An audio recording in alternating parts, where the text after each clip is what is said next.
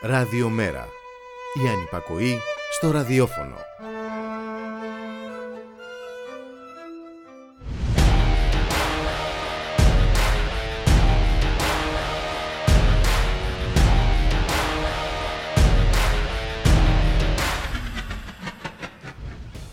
Και επειδή ζούμε στην εποχή των στρεβλώσεων και των διαστρεβλώσεων, από σήμερα να μένουμε την ελπίδα με τη μορφή της κακοκαιρίας.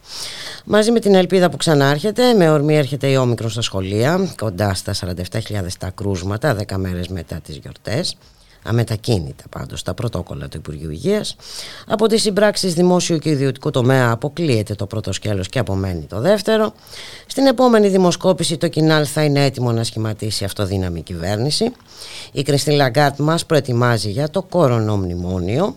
Η πανδημία δεν τελειώνει, λέει η επιστημονική κοινότητα, αγνοώντας τις ιδιοφυείς εκτιμήσεις του Άδωνη Γεωργιάδη. Η κυβέρνηση διαλύει εν μέσω πανδημίας ε, τη δημόσια υγεία και η Δανία προσφέρει δωρεάν εμβόλια στη Ρουάντα με τον όρο να φιλοξενήσει κέντρα κράτησης προσφύγων. Και όλα αυτά που ζούμε σήμερα δεν είναι ακρίδες που έπεσαν ξαφνικά από τον ουρανό. Δρομολογούνται χρόνια τώρα. Το ημερολόγιο γράφει σήμερα 21 Ιανουαρίου του 2022 και σαν σήμερα το 1984 μας αποχαιρέτησε ο μοναχικός και ανατρεπτικός Γιάννης Κάριμπας.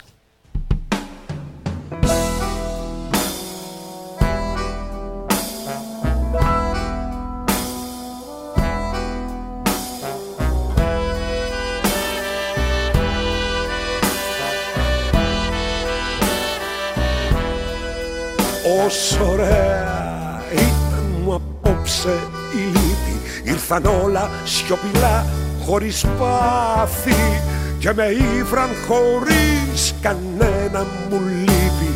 Τα λάθη. Κι ως τα γνώριζα όλα μου γύρω μπραμπάθες Όλα κράταγαν τρουμπέτες και βιόλες Εαυτούλιδες που με βλέπαν οι κάφες μου όλες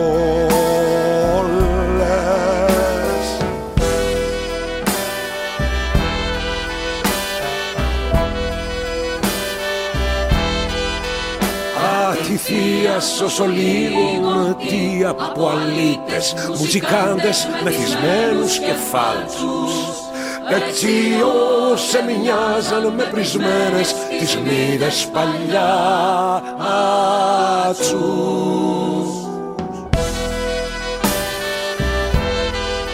Και τι έμπνευση να μου δώσουν τη βέργα. Μπροστά τρίποδα με κάντα μυστήρια. Όπου γράφονταν τα αποτυχημένα μου έργα εμβατήρια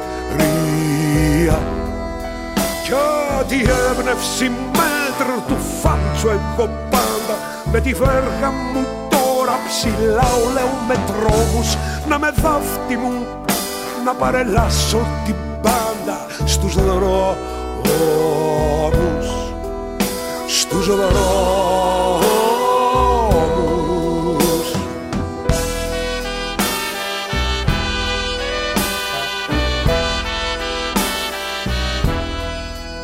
Ποιος πίσω κολλά θα παγαίνω πατώντας με σε κόρνα θα τα βροντούν και σαν τούρια η παλιάτσι μου στον αέρα πηδώντας τα θούρια.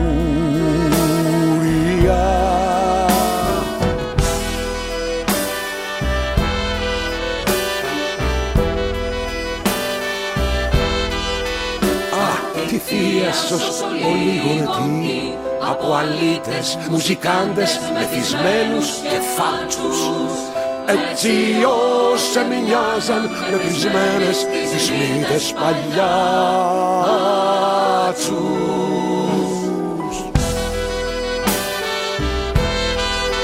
Και τι έμπνευση να μου δώσουν τη φέργα μπροστά τρίποδα με κάντα μυστήρια. όπου γράφονταν τα αποτυχημένα μου έργα εμβατήρια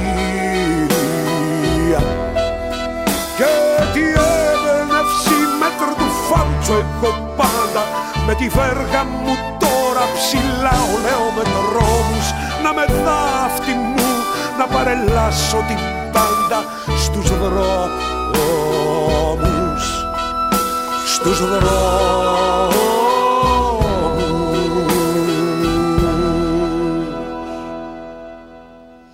Καλό μεσημέρι φίλες και φίλοι, ακροάτρες και ακροατές, είστε συντονισμένοι στο radiomera.gr, το στίγμα της ημέρας. Στον ήχο ο Γιώργος Νομικός, στην παραγωγή Γιάννα Θανασίου, στο μικρόφωνο η Μπουλίκα Μιχαλοπούλου. Καλώς ορίζουμε τον Μιχάλη Κρυθαρίδη, εκπρόσωπο τύπου του Μέρα 25. Μιχάλη, καλώς μεσημέρι. Καλό μεσημέρι Μπουλίκα, καλό μεσημέρι και στους ακροάτες και τους ακροατές μας και σήμερα. Περιμένοντας την ελπίδα, έλα να τα πούμε. Την ελπίδα. Η, η, ελπίδα έρχεται. Έτσι. Ναι,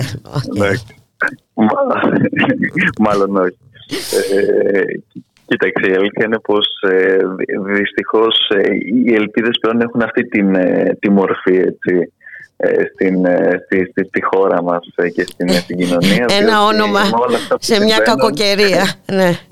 Έτσι, έτσι ακριβώς.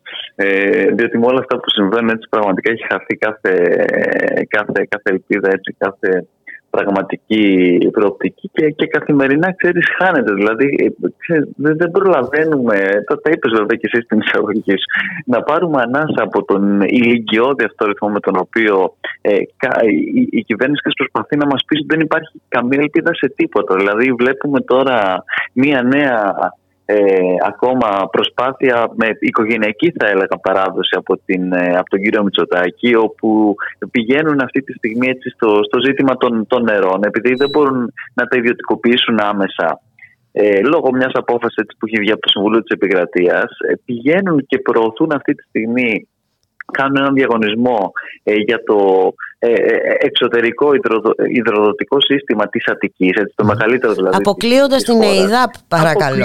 ναι, αποκλείοντας το, το, το, δημόσιο, αποκλείοντας την ίδια την ΕΙΔΑΠ, την ίδια την δημόσια αυτή έτσι, ε, ε, επιχείρηση. Είναι, είναι τόσο πραγματικά διανόητα και απαράδεκτα αυτά τα οποία συμβαίνουν. Κάτι το οποίο είχε κάνει και ο, ο, ο πατέρας, ο Κωνσταντίνος ο, ο Μητσοτάκης, όταν ουσιαστικά είχε κάνει κάτι αντίστοιχο με τον τότε δημόσιο ε, ΟΤΕ, τον οποίο απέκλεισε από την κινητή τηλεφωνία βάζοντας μέσα μόνο τους ιδιώτες.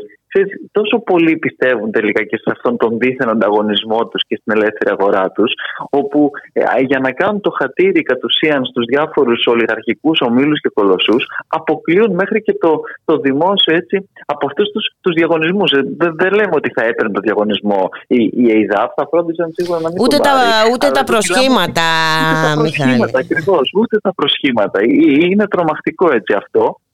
Ε, και τη στιγμή που ουσιαστικά στείλουν παντού καρτέλ. Καρτέλ για ιδιώτες, τα οποία είναι καρτέλ μπουλικά, όπως είδαμε και με την ενέργεια, όπως βλέπουμε και αλλού. Τα πληρώνει στο τέλος της μέρας ο πολίτης, τα πληρώνει έτσι ο καταναλωτής αυτών των, των αγαθών. Διότι όταν ουσιαστικά έχουμε ένα δίκτυο σε αυτά, μιλάμε για φυσικά μονοπόλια και, και τα λέγαμε και, και τις προηγούμενες μέρες, η θέση του Μέρα 25 είναι ότι όταν μιλάμε για τέτοιες περιπτώσεις πρέπει να υπάρχει εθνικοποίηση, να υπάρχει κοινωνικός έλεγχος. Οτιδήποτε λιγότερο είναι απλώς ένα καρτέλ, είναι απλώς μια κερδοσκοπία για τους λίγους και τους πολύ συγκεκριμένους και δεν έχει βέβαια καμία σχέση ούτε με το δημόσιο συμφέρον ούτε και με τις κοινωνικές ανάγκες φυσικά. Αλλά βέβαια η Μητσοτάκη ΑΕ έχει πάρει διδακτορικό πλέον σε αυτή την, την προώθηση των, των ιδιωτικών συμφερόντων με κάθε αφορμή και κάθε ευκαιρία. Αλλά πραγματικά είναι τόσο εξοργιστικός ακόμα και ο τρόπος, ακόμα και η μεθόδευση. Δηλαδή το πώς δεν τηρούν ακριβώς ούτε τα, τα προσχήματα, ούτε το για τα μάτια του κόσμου, ρε παιδί μου, να πεις ότι εντάξει, ας αφήσουμε την ΕΙΔΑ μέσα στο διαγωνισμό και θα φροντίσουν αυτοί με διάφορους τρόπους να μην πάρει έτσι, η, η ΕΙΔΑ από το διαγωνισμό. Αλλά ούτε καν αυτό αποκλείουν έτσι, οι άνθρωποι που πιστεύουν, υποτίθεται, στα, στα όρατα χέρια και δεν ξέρω κι εγώ τι, ε, τι άλλο Έλα, εντάξει, το έχουμε πει εδώ και πάρα πολύ καιρό. Έτσι, ότι αυτή, η κυβέρνηση δεν, θα, ναι. δεν σταματάει πουθενά. Έχει ε, ε, δρομολογήσει κάποια ναι. πράγματα, τα ακολουθεί πιστά και και δεν πρόκειται να τα εγκαταλείψει. Εκτός αν α, μας αφήσει ε, μας κουνεί το μαντίλι από την εξουσία. Αλλά ε, ξέρεις για να φύγει μια κυβέρνηση ε, δεν αρκούν τα ευχολόγια ε, έτσι και ε, χρειάζεται ε, όπως έχει δείξει και το παρελθόν. Κινητοποιήσεις, ναι. οργάνωση, μαχητικότητα, κινήματα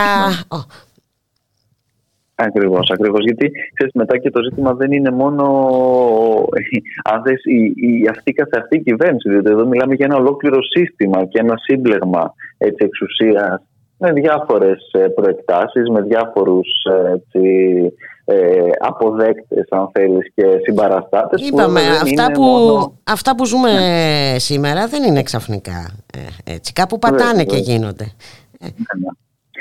σε ναι, κάποιες και... πολιτικές ε, σε κάποια ναι, μνημόνια ε, για να δούμε και το ποιο θα είναι και το επόμενο. Ε, το, το κορονομνημόνιο θα είναι αυτό. Ναι. Ε, είναι ουσιαστικά ήδη. Αλλά έχεις απόλυτο δίκιο σε αυτό, διότι και η ΔΑΠ, έτσι, πέραν όλων των όρων, πρέπει να ξεχνάμε ότι αυτή τη στιγμή βρίσκεται στο υπερταμείο. Έτσι. Ακριβώς. Δηλαδή, οι, κάποιοι δεν, δεν μπορούσαν δυστυχώς για αυτούς να την ξεπουλήσουν περαιτέρω ακριβώς λόγω της της απόφασης αυτής, αλλά ουσιαστικά με έμεσους τρόπους, όπου μπορούν και όπως μπορούν, προωθούν τα διάφορα έτσι, συμφέροντα. Έτσι, απλά τους έχει κοπεί η, η, άμεση οδός στο συγκεκριμένο μόνο βέβαια έτσι, ζήτημα, αλλά έχεις δίκιο ακριβώς. Ε, δεν ξέρουμε και με τα, με τα νέα και με τα κορονομνημόνια ή όπως αλλιώς, σε πάση περιπτώσει, θα. Ε, ε, μας το είπε η Κριστίν Λαγκάρτε, μας το είπε χθες, ότι κάποια στιγμή αυτά τα χρέη που δημιουργήθηκαν τον, και, τον καιρό της ε, πανδημίας θα πρέπει να πληρωθούν. Ναι. Πώς πληρώνονται τα ιδιωτικά χρέη, μας είπε. Είναι, είναι σαφές, είναι σαφές ακριβώς και η ίδια η κυβέρνηση έτσι το έχει προμηνήσει με διάφορους τρόπους άσχετα αν παρουσιάζει μια δική της ε, διαρκώς έτσι, ε, κατάσταση. Το είπα, αν θέλεις, και χθες και ο γραμματέας του ΜΕΡΑ25 στην, ε, στην τοποθέτησή του για το, για το νομοσχέδιο του κ. Γεωργιάδης στη, στη Βουλή. Όπου ουσιαστικά ακριβώς αυτό είναι το, το μοντέλο τη ανάπτυξης που έχει αυτή η κυβέρνηση για άλλη μια φορά. Χρέος και ψωμί. Ένα χρέος το οποίο βέβαια όταν ακριβώς ε, φύγει με το καλό η κυβέρνηση αυτή, θα, θα κληθούν και πάλι οι πολίτες να το πληρώσουν. Έτσι.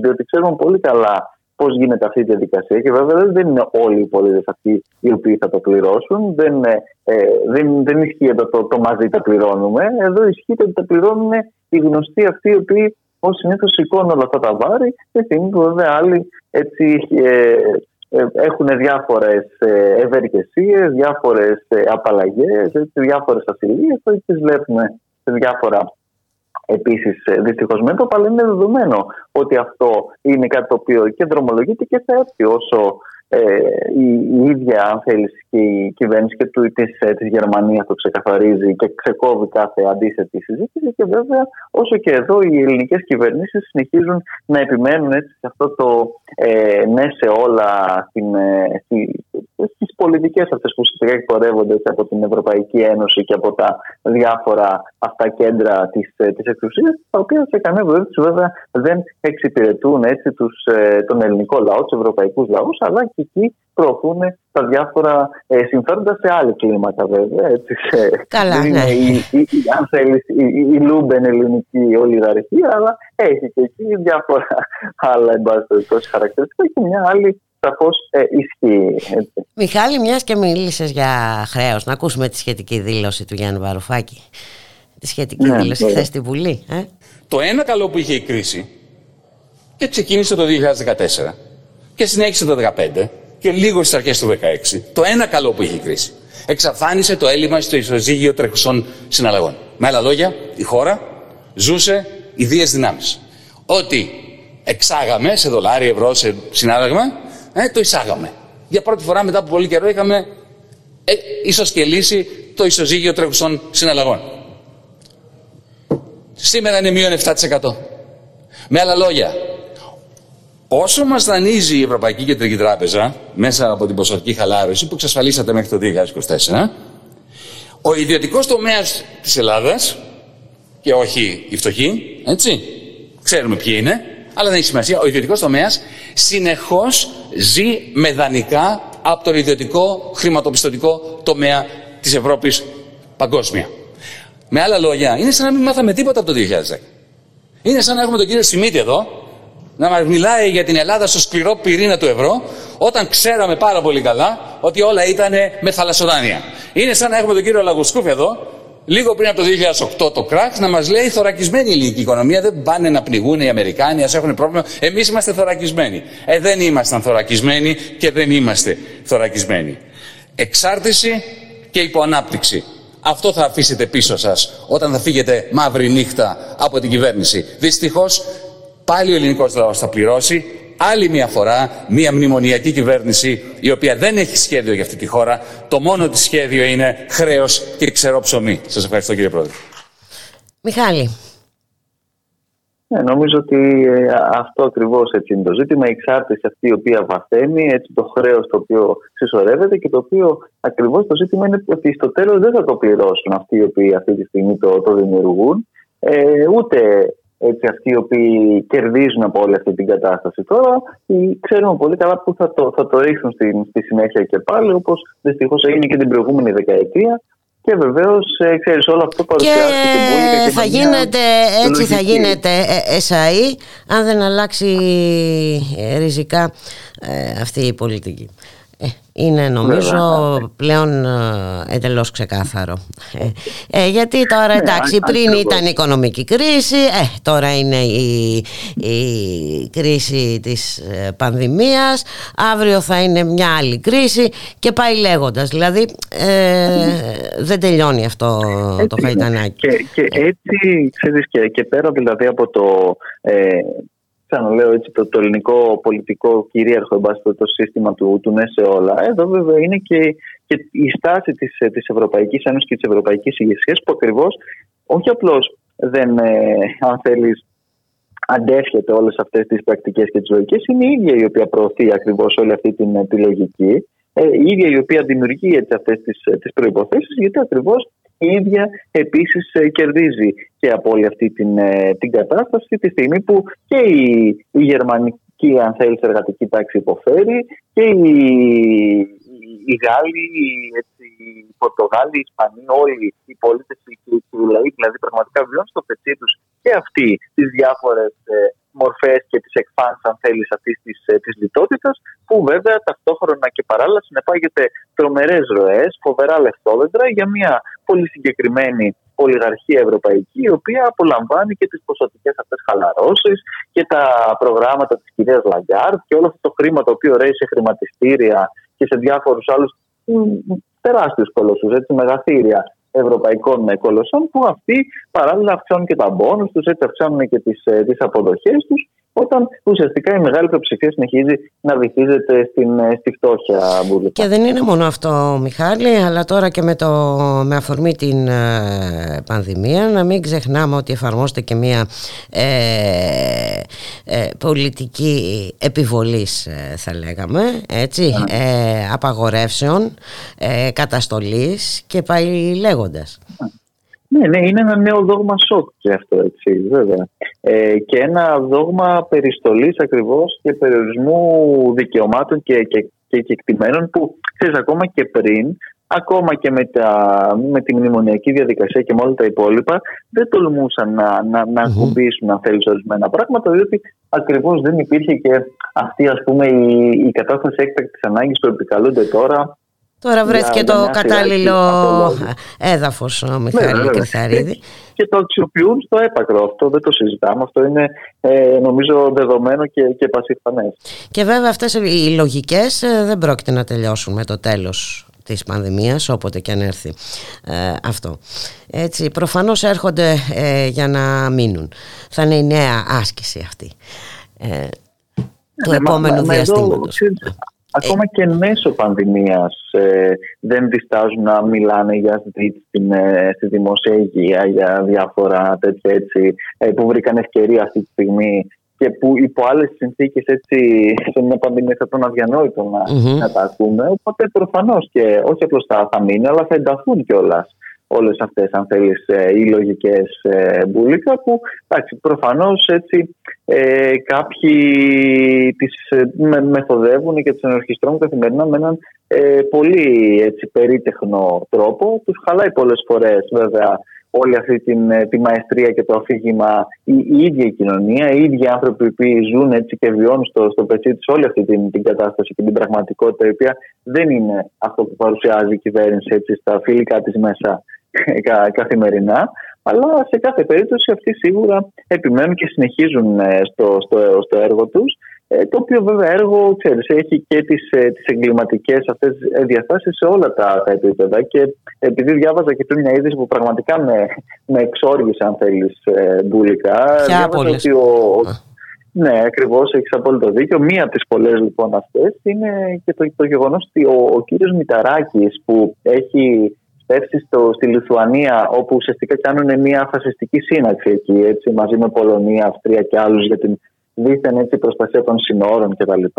Παρασημοφόρησε, άκουσαν, άκουσαν τον εκτελεστικό διευθυντή της Frontex για τη συμβολή της, ε, της Frontex στην αντιμετώπιση της ε, μεταναστευτικής κρίσης. Δηλαδή, ε, πια δηλαδή η Frontex που αυτή τη στιγμή το ίδιο το Ευρωπαϊκό Κοινοβούλιο ε, μιλάει ευθέως για το, για το γεγονός ότι συγκαλύπτει ουσιαστικά και συνδράμει στα εγκλήματα που γίνονται στις ελληνικές ναι, Ναι, στις παράνομες ε, επαναπροωθήσεις.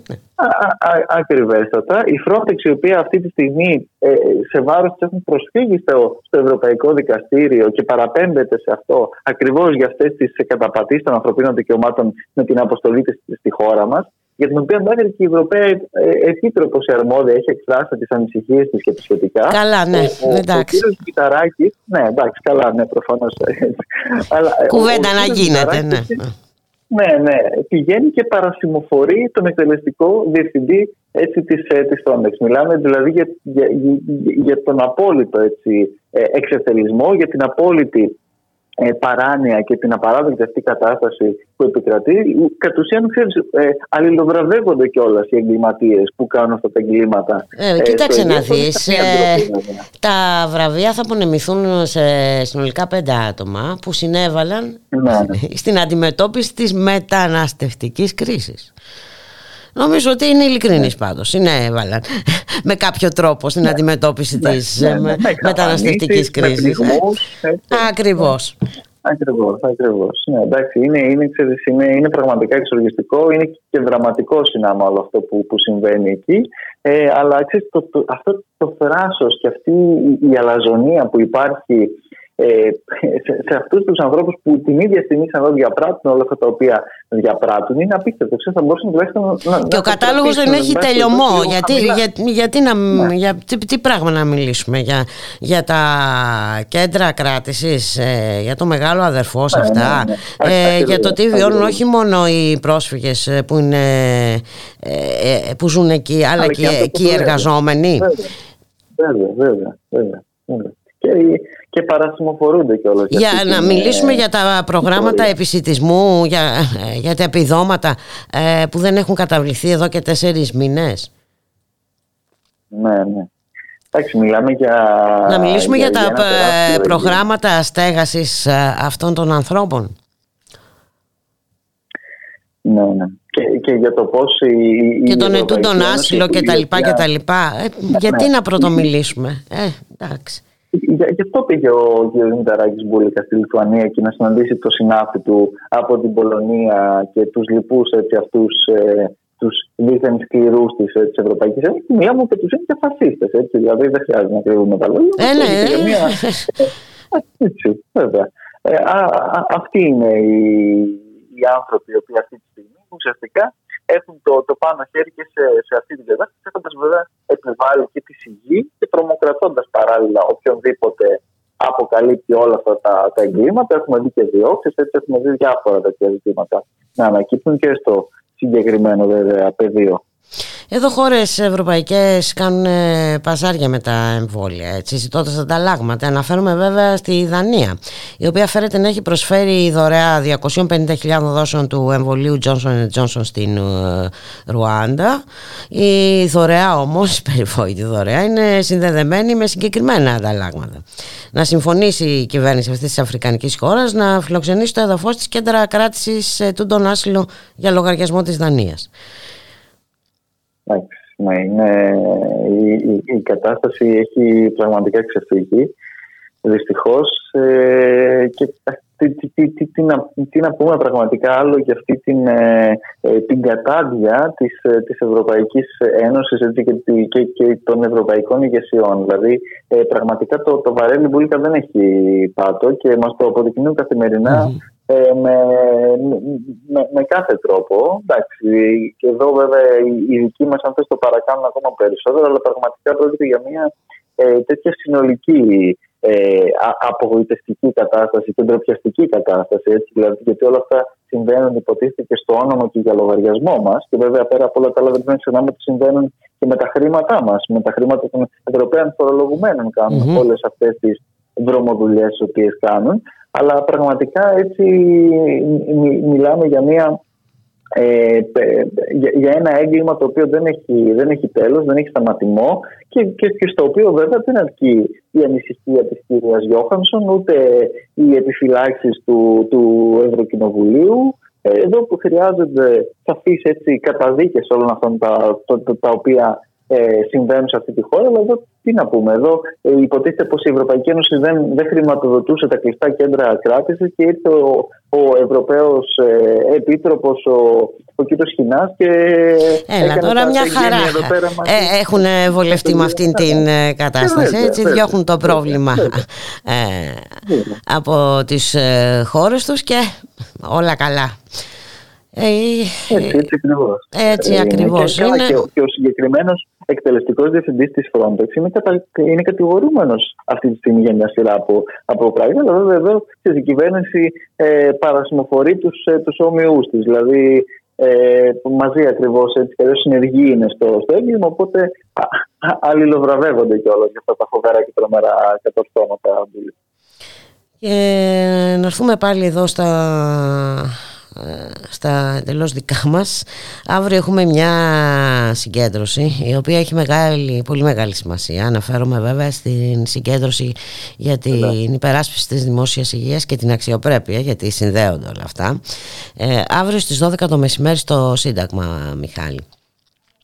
Έτσι ακριβώς και όχι μόνο στο Σύνταγμα, διότι και σε πολλές και σε άλλες πόλεις της χώρας. Ναι. Βέβαια θα υπάρξουν αντίστοιχες δράσεις. και κινητοποίηση. Είναι πάρα πολύ σημαντικό ακριβώς να είμαστε όλοι και όλες εκεί, διότι ε, μιλάμε για, για, για την προάσπιση ενός αγαθού το οποίο είδαμε μέσα σε όλη αυτή την κατάσταση πόσο σημαντικό είναι και πόσο κάποιοι προσπαθούν διαρκώς έτσι να, να, να το ιδιωτικοποιήσουν κατ' ουσίαν για να έχουν πολύ λίγη πρόσβαση σε αυτό και πολύ συγκεκριμένοι. Οπότε πραγματικά είναι πολύ σημαντικό ε, να βρεθούμε όλοι εκεί και, και όλες να υπερασπιστούμε και τη δημόσια υγεία αλλά και την αξιοπρέπεια ακριβώς του, του λαού μας, διότι το ένα πηγαίνει αν θέλεις μαζί με το, με Συνδέεται, είναι απολύτως ε, συνδεδεμένο και να παλέψουμε αν θέλεις μπουλικα ακριβώς για να ανατραπούν όλες αυτές οι πολιτικές της, ε, της κυβέρνησης που ε, οδηγούν έτσι στην, ε, στην περαιτέρω αποψήλωση του δημόσιου χαρακτήρα της, ε, της υγείας και βεβαίως στην περαιτέρω κερδοφορία των διαφόρων ομίλων των ιδιωτικών τα οποία τρίβουν τα χέρια τους με όλες αυτές τις αποφάσεις είτε είναι με, την,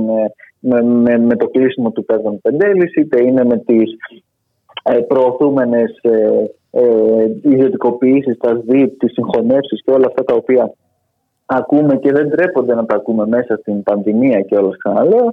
Ε, οπότε νομίζω ότι είναι πάρα πολύ σημαντικό να, να, να, να προασπίσουμε αυτό το οποίο έχει πολύ μεγάλη σημασία και για την επόμενη μέρα και μετά την πανδημία, διότι ξέρουμε πολύ καλά ότι η χώρα μας ιδιαίτερα και με την μνημονιακή διαδικασία έχασε ουσιαστικά ένα τεράστιο έτσι, σε, σε ένα μεγάλο βαθμό θες, το, το, το, εθνικό σύστημα υγείας. Ε, υπάρχουν πάρα, πολλές, ε, πάρα πολλά κενά στις, στις οργανικές θέσεις γιατρών και νοσηλευτών. Υπάρχουν πάρα πολλά κενά και ελλείψεις σε υποδομές και έτσι, υλικά και, και, και μέσα και όλα αυτά δεν πρέπει να τα ξεχνάμε μέσα από, από για, για διάφορα άλλα ζητήματα τα οποία απλώς ε, αναπαράγουν τις, ε, τις ίδιες λογικές και δεν έχουν καμία σχέση, ξαναλέω, και με τις πραγματικές ανάγκες της κοινωνίας που δεν είναι ούτε τα, τα, τα ραφάλ, ούτε τα, τα διάφορα άλλα στα οποία η κυβέρνηση μια χαρά βρίσκει όταν θέλει τα, τα λεφτόδεντρά τη, αλλά είναι στο να μην χρειάζεται να περιμένουν, δεν ξέρω και εγώ πόσους μήνες για ένα πολύ επίγον χειρουργείο, να μπορούν να βρίσκουν μονάδα εντατικής θεραπείας, να μπορούν να έχουν όλη εκείνη την περίθαλψη και την πρωτοβάθμια βέβαια συμπεριλαμβανομένης, που δυστυχώς και αυτή ποτέ δεν στήθηκε σε, σε αυτή τη, τη χώρα μπουλικά. Ε, και να κλείσουμε με κάτι διασκεδαστικό, Μιχάλη, αναφέρουμε στην χθεσινή δημοσκόπηση. ε, ε που δείχνει το κοινάλ. Ότι η ελπίδα έρχεται.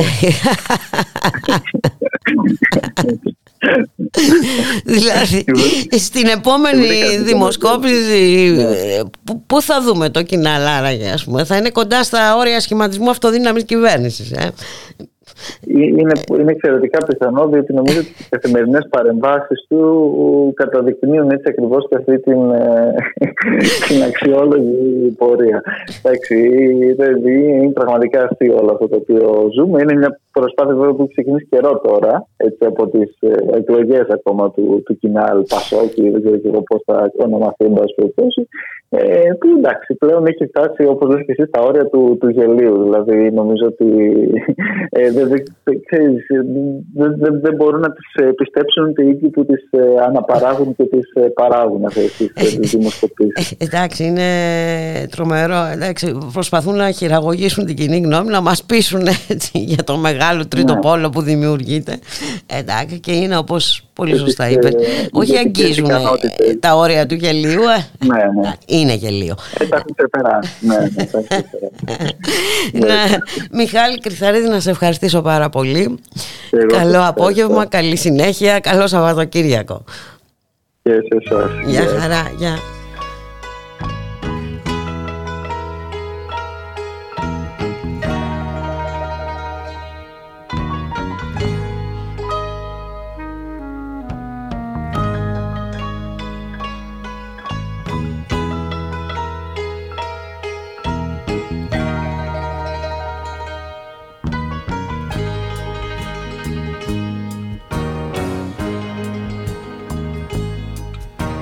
Σπασμένο καράβι να με πέρα βαθιά.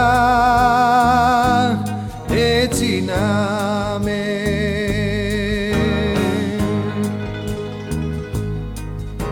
Με δίχως κατάρτια με δίχως πανιά να κοιμάμαι.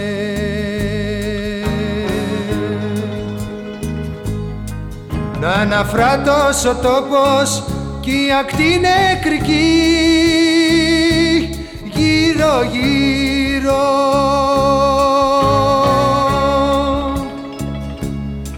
Με κουφάρι γυρτό και με πλώρη εκεί.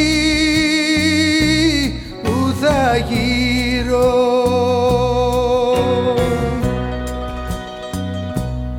Σπασμένο καράβι να με πέρα βαθιά. Έτσι να με.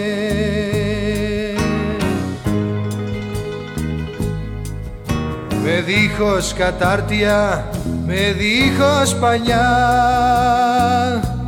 να κοιμάμαι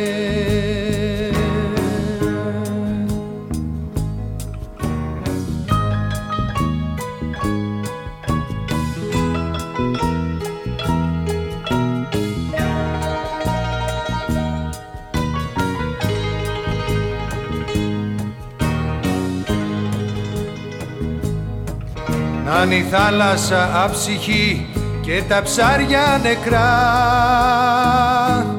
έτσι να είναι.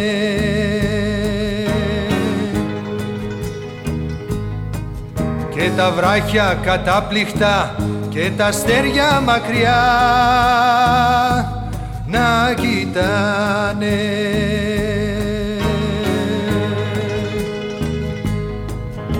Δίχως χτύπω οι ώρες και οι μέρες θλιβές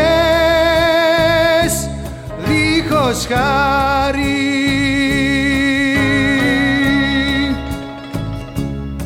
Κι έτσι κουφιό κι ακίνητο μες σε νύχτες βουβές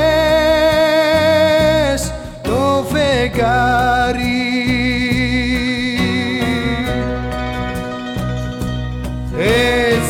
Με καράβι κρεμισμένο νεκρό έτσι να με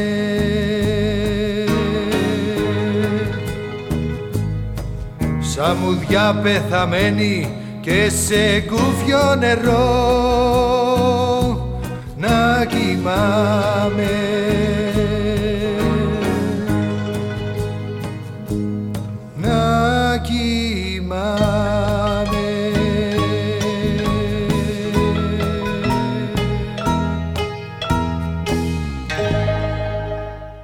Ραδιομέρα.gr 12 και 35 πρώτα λεπτά η ώρα. Στον ήχο Γιώργος Νομικός Στην παραγωγή Γιάννα Θανασίου Στο μικρόφωνο Εμπουλίκα Μιχαλοπούλου και ε, κεντρικό σύνθημα της σημερινής ε, συγκέντρωσης στο Σύνταγμα μετά και τις αποκαλύψεις για τον ομαδικό βιασμό της 24χρονης Γεωργίας ε, Μπίκα είναι ενάντια σε πατριαρχία, κράτος και κεφάλαιο, αδελφοί μου εγώ σε πιστεύω.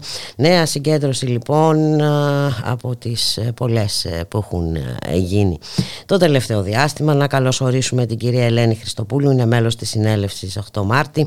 Καλό μεσημέρι κυρία Χριστοπούλου. Καλησπέρα. Ε, και ε, φαίνεται ότι σε αυτόν τον ένα χρόνο από το Μητού κάτι έχει αλλάξει προς το καλύτερο. Υπάρχει και μια ποιοτική αλλαγή θα έλεγα ε, και σε ό,τι αφορά ε, τις ε, φωνές που πια βγαίνουν πολύ πιο εύκολα ε, να μιλήσουν για τέτοια ζητήματα αλλά και στην αντιμετώπιση. Κυρίως από τη νέα γενιά των διαφόρων που ακούγονται κατά καιρούς και σένα τι σε νοιάζει, κοίτα τη δουλειά σου γιατί αυτό, γιατί εκείνο, γιατί το άλλο. Δεν ξέρω αν συμφωνείτε αλλά εγώ βλέπω ότι υπάρχει μια ποιοτική ναι. αλλαγή Υπάρχει, υπάρχει, η οποία δεν έγινε μόνη της, έτσι. Είμαστε πολλά χρόνια στον δρόμο και φωνάζουμε για να γίνει αυτή η αλλαγή και έχουμε δώσει και θα συνεχίσουμε να δίνουμε πολύ μεγάλες μάχες για να προχωρήσει αυτή η αλλαγή. Και το μη του βοήθησε, αλλά και το ότι βγαίνουμε και φωνάζουμε συνέχεια ότι καμία δεν είναι μόνη της.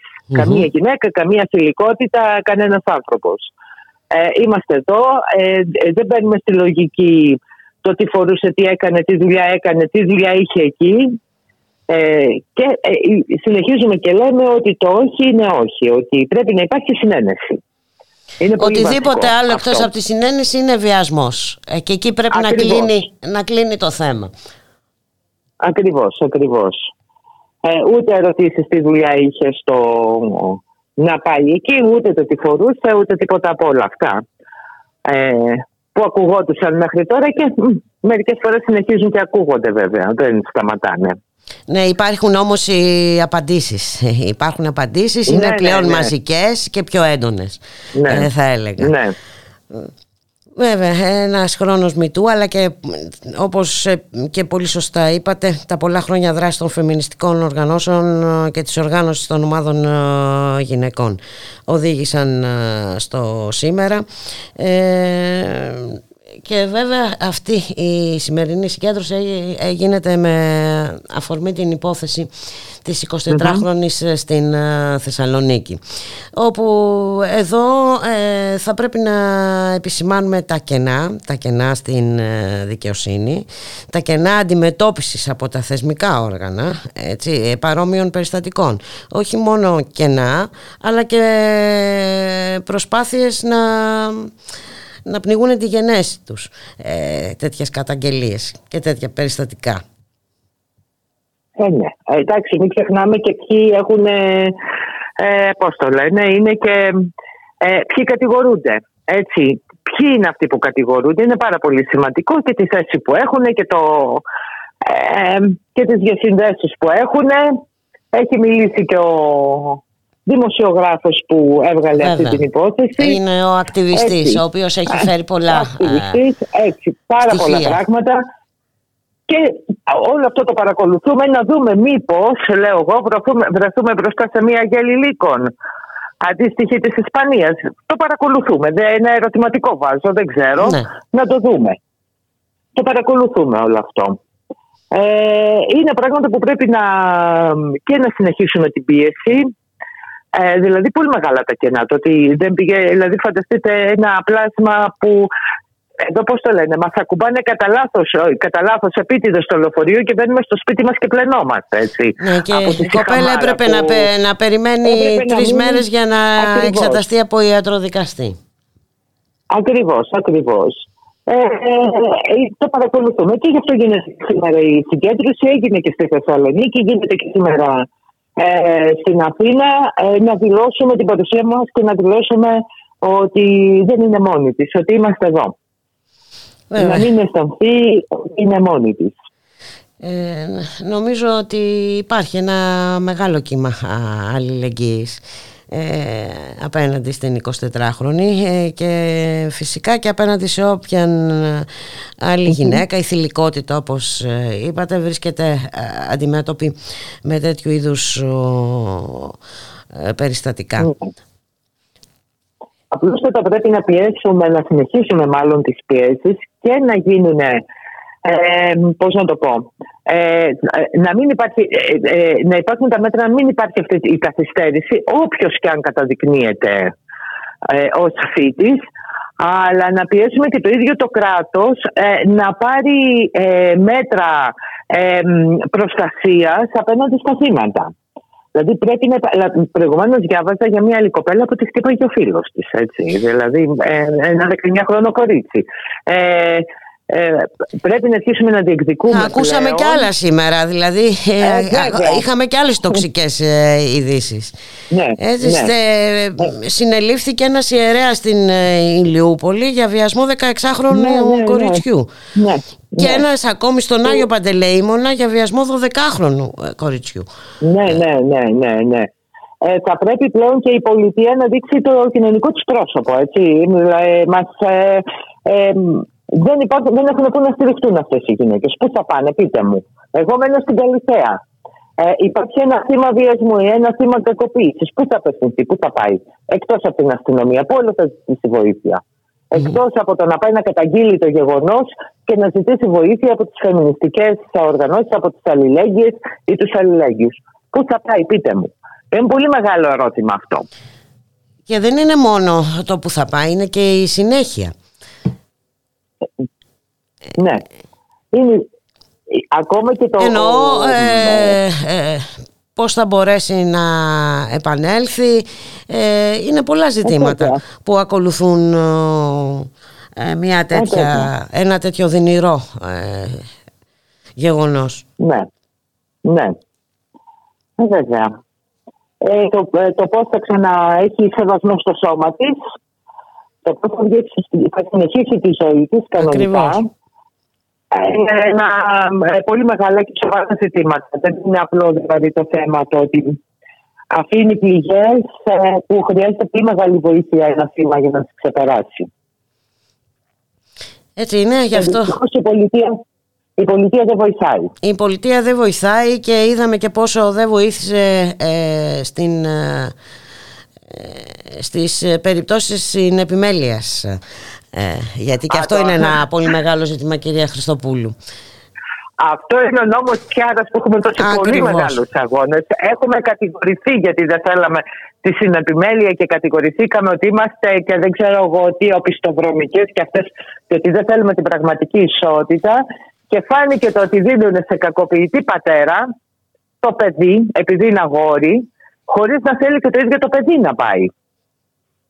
Έτσι. Και με αλλεπάλληλες ε, καταγγελίες της ε, ναι, ναι, ναι. Ναι, ναι. Αυτά είναι τα αποτελέσματα του νόμου Τσιάρα που ε, ήμασταν αντίθετες και τόσο πολύ κατηγορηθήκαμε από ορισμένου και ορισμένε ότι δεν θέλουμε ε, ε, την πραγματική ισότητα. Και βέβαια χαρακτηριστική είναι ε, και η, η, είδηση ε, που μάθαμε σήμερα ότι τελικά ο περιβόητος συνδικαλιστής της Ελλάς, ο Σταύρος Μπαλάσκας, ναι. ε, αθώθηκε έτσι, μετά τη διενέργεια προκατακτικής έρευνας που είχε διατάξει σε Αγγελία Πρωτοδικών Αθηνών. Για τις δηλώσεις τους σχετικά με το έγκλημα στα γλυκά νερά, έτσι. Στα γλυκά νερά. Στα γλυκά νερά το ωραίο το παιδί και το, το παλικάρι δήλωνε ότι δεν είχαμε και έναν άλλον που ε, πάτησε πάνω στις δηλώσεις και βγήκε και κάλεσε και την Είναι τόσες πολλές οι περιπτώσεις που χάνουμε πλέον. Και είπε πάνω στα νεύρα μας. Πιάσαμε πάνω στα νεύρα μου. Ναι, και έκανε και υποδείξεις το στο πώς θα πρέπει να φερθεί ο δράστης για να Βεβαίως. έχει τις ε, μικρότερες δυνατές ε, ε, επιπτώσεις. Μάλιστα. Βεβαίως. Μάλιστα. Στο αρχείο λοιπόν η υπόθεση του Μπαλάσκα. Οπότε υπάρχει πολλή δουλειά ακόμη να γίνει. Ε, η συγκέντρωση τι ώρα είναι στο Σύνταγμα; Είναι στις 7 η ώρα. Στις 7 η ώρα λοιπόν. Ωραία. Σας ευχαριστώ πάρα πολύ για τη συνομιλία κυρία Χριστοπούλου. Ε, καλή συνέχεια, καλούς καλούς ε, αγώνες και είπαμε έχουμε δρόμο μπροστά μας αλλά υπάρχουν και αισιόδοξα μηνύματα ε, από την κοινωνία και ειδικά από τα νέα ε, παιδιά. Να σας ευχαριστήσω πάρα πολύ. Να είστε καλά. Και εγώ ευχαριστώ. Γεια σας. Γεια σας.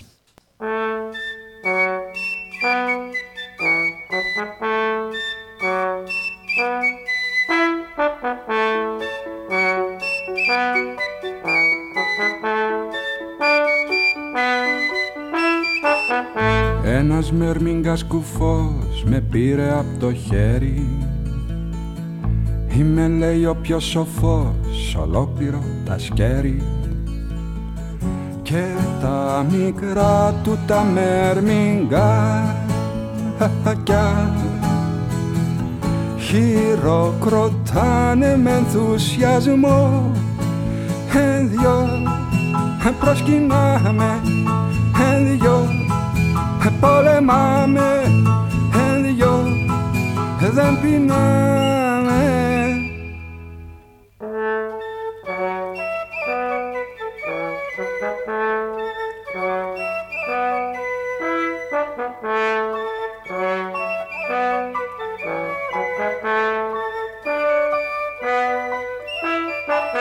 Τα βολεύεις μια χαρά σπουδαίο μου μερμήγκι όμως πρόσεξε καλά το ωραίο σου λαρίνγκι και τα μικρά του τα μερμηγκάκια χειροκροτάνε με ενθουσιασμό. Εν δυο προσκυνάμε εν δυο πολεμάμε εν δυο μα πεινάμε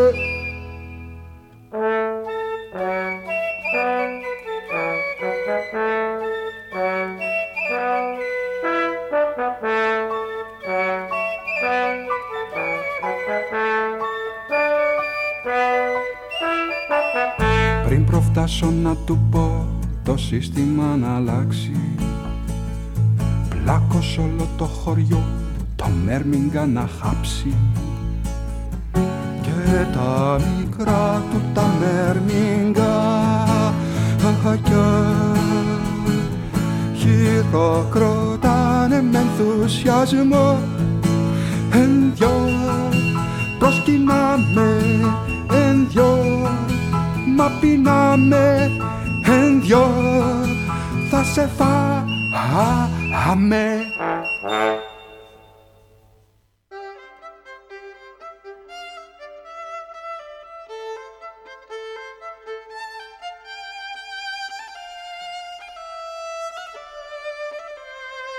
Ραδιομέρα. Η ανυπακοή στο ραδιόφωνο.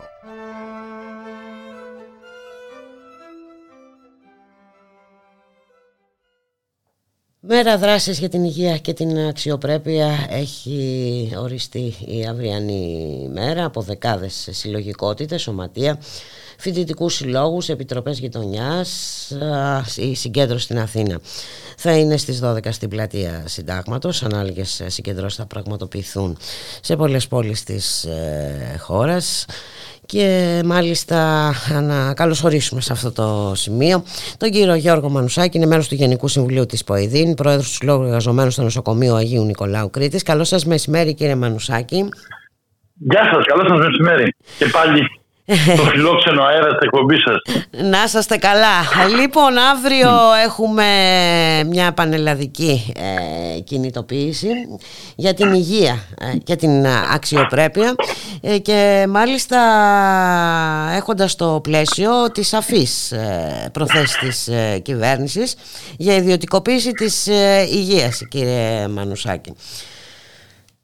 Ε, πραγματικά αύριο με πρωτοβουλία διάφορων σωματείων και συλλογικοτήτων σε όλη την Ελλάδα. Θα διοργανωθούν συλλαλητήρια στις 12 το μεσημέρι με έτοιμα την ενίσχυση του δημόσιου συστήματος υγείας με, κυρίως με προσλήψεις ε, προσωπικού ε, αυτή τη δύσκολη περίοδο αλλά και με χρηματοδοτήσεις και ε, όχι ε, ενάντια στην προσπάθεια ιδιωτικοποίησης που εξηγήσετε όλο αυτό το διάστημα και ακόμα και κατά τη διάρκεια α, που αντιμετωπίζουμε την πανδημία.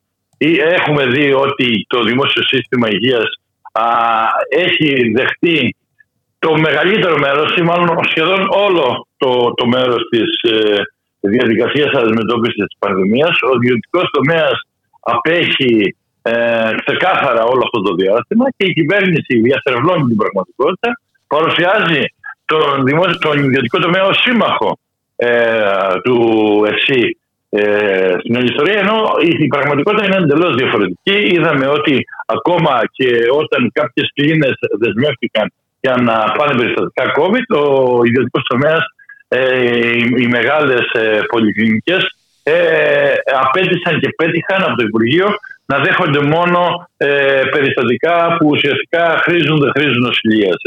Ε, ε, ε, ναι και θεωρώ ότι η, η, τελευταία υπόθεση αυτή με το νοσοκομείο παιδών mm. Πεντέλης είναι εντελώς χαρακτηριστική έτσι για, το, για τις προθέσεις της κυβέρνησης ε, κλείνει ε, ένα νοσοκομείο ε, δεν απαγορεύει τις εφημερίες ενός νοσοκομείου παιδιών την ώρα μάλιστα που βλέπουμε τι γίνεται και στα σχολεία έτσι, και βλέπουμε πόσο, πόσο πολλά είναι χιλιάδες είναι τα κρούσματα στα σχολεία.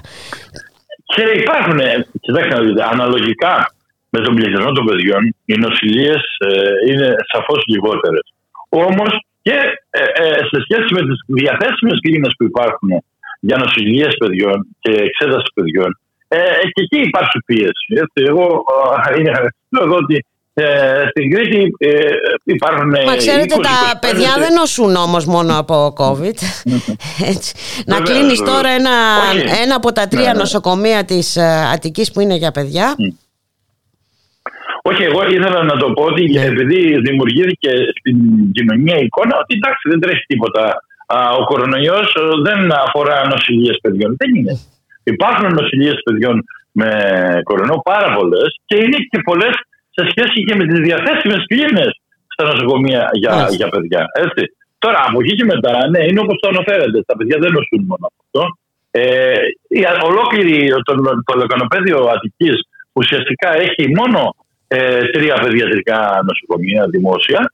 Οπότε, βγάζοντας το ένα από τα τρία από τις εφημερίες, ουσιαστικά α, στρέφουν τον κόσμο να πηγαίνει στα α, ιδιωτικά νοσοκομεία που ασκούν παιδιατρική περίθαλψη ειδικά στην περιοχή των βορείων προαστίων της Αθήνας ή της βόρειας Αττικής, για να το θέσουμε έτσι χωροταξικά. Mm-hmm. Βεβαίως είναι μεγάλο το ζήτημα που προκύπτει από τους χειρισμούς, γιατί δεν έχουν ξεκαθαρίσει αν τελικά η Επιτροπή Εμβολιασμού μόνο ε, το ζήτησε αυτό ε, και γιατί έπρεπε να γίνει ε, με ταυτόχρονη άρση της εφημερίας. Απάντηση δεν έχουν δώσει. Ε, αν, γιατί έπρεπε σώνει και καλά να γίνει άρση της εφημερίας ε, και, και, και προφανώς ε, ούτε πρόκειται να δοθεί απάντηση. Ε, και, και υπάρχει και το άλλο ζήτημα, το οποίο θα αντιμετωπίζουμε από την αρχή της πανδημίας, θα αντιμετωπίζαμε τα προηγούμενα χρόνια, αλλά κυρίως αυτή την περίοδο. Είναι η λογική της επιβολής της ε, κυβερνητικής πολιτικής με τα ΜΑΤ, με τον αυταρχισμό, με τις απειλές, με τους εκβιασμούς. Ε, που πληθαίνουν οι φωνές ε, είδαμε τα μάτια να πηγαίνουν στο, στο νοσοκομείο Πέδο. Ναι. Στο, στο Πέδο και ουσιαστικά τι να κάνουν, να μην αφήνουν τους γιατρούς να εφημερεύσουν. Έτσι. Δηλαδή αυτό είναι ε, εντελώς παράλογο. Γιατί ε, το και όχι μόνο αυτό, και το άλλο παράλογο τώρα να βγάζει ε, αυτήν την ε, κινητοποίηση των ε, γιατρών το δικαστήριο παράνομη. Εντάξει, στο τυπικό, στο τυπικό σκέλος, να σας πω, εμείς και ως παιδί έχουμε ξεκίνη που συμμετέχω εγώ στο Γενικό Συμβούλιο πάρα πολλές κινητοποιήσει τα τελευταία χρόνια. Μα, γιατί έχουμε και πολλά προβλήματα και κάνουμε κινητοποιήσει. Ουδέποτε διανοεί. Και οι πιο πολλές από αυτές τις κινητοποιήσει είχαν τυπικά ζητήματα, με, και ειδικά με βάση την νομοθεσία που, που τώρα έχουν κάνει με τον νόμο Χατζηδάκης, που είναι πάρα πολύ ε, αυστηρή, πρέπει να με δικαστικό κλητήρα, πολλές μέρες πριν να ειδοποιηθεί το νοσοκομείο και το καθεξής. Ε, ουδέποτε διανοήθηκε κανένας υπουργός υγείας όλα τα προηγούμενα χρόνια να α, ψάξει να δει το τυπικό των απεργιών και να προσπαθήσει να βγάλει μια απεργία παράνομη. Δεν, είχε γίνει κάτι τέτοιο ποτέ τα προηγούμενα χρόνια στον χώρο της υγείας.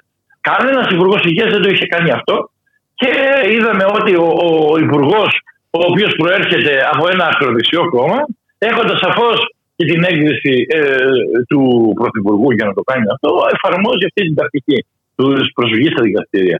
Βεβαίως και επί τα ίδια γινόταν σε άλλο επίπεδο. Είχαμε τις περιπτώσεις υγειονομικών που έβγαιναν ως συνδικαλιστές στα μέσα ενημέρωσης και ενημέρωναν για το η κατάσταση στην οποία βρίσκονταν στα νοσοκομεία. Βέβαια. Και, ε, είχαμε τις διώξεις τους. Βέβαια. Τα είδαμε και αυτά όλο το προηγούμενο ναι. διάστημα. Την ίδια στο ώρα. Το νοσοκομείο, ναι. Στο νοσοκομείο που εργάζομαι, είχαμε και ένα παράδειγμα εμείς τις τελευταίες μέρες. Ε, η διοίκηση αποφάσισε να πάυσει τον, δι, τον διευθυντή του ΤΕΠ του νοσοκομείου ε, με μια απόφαση του διοικητή.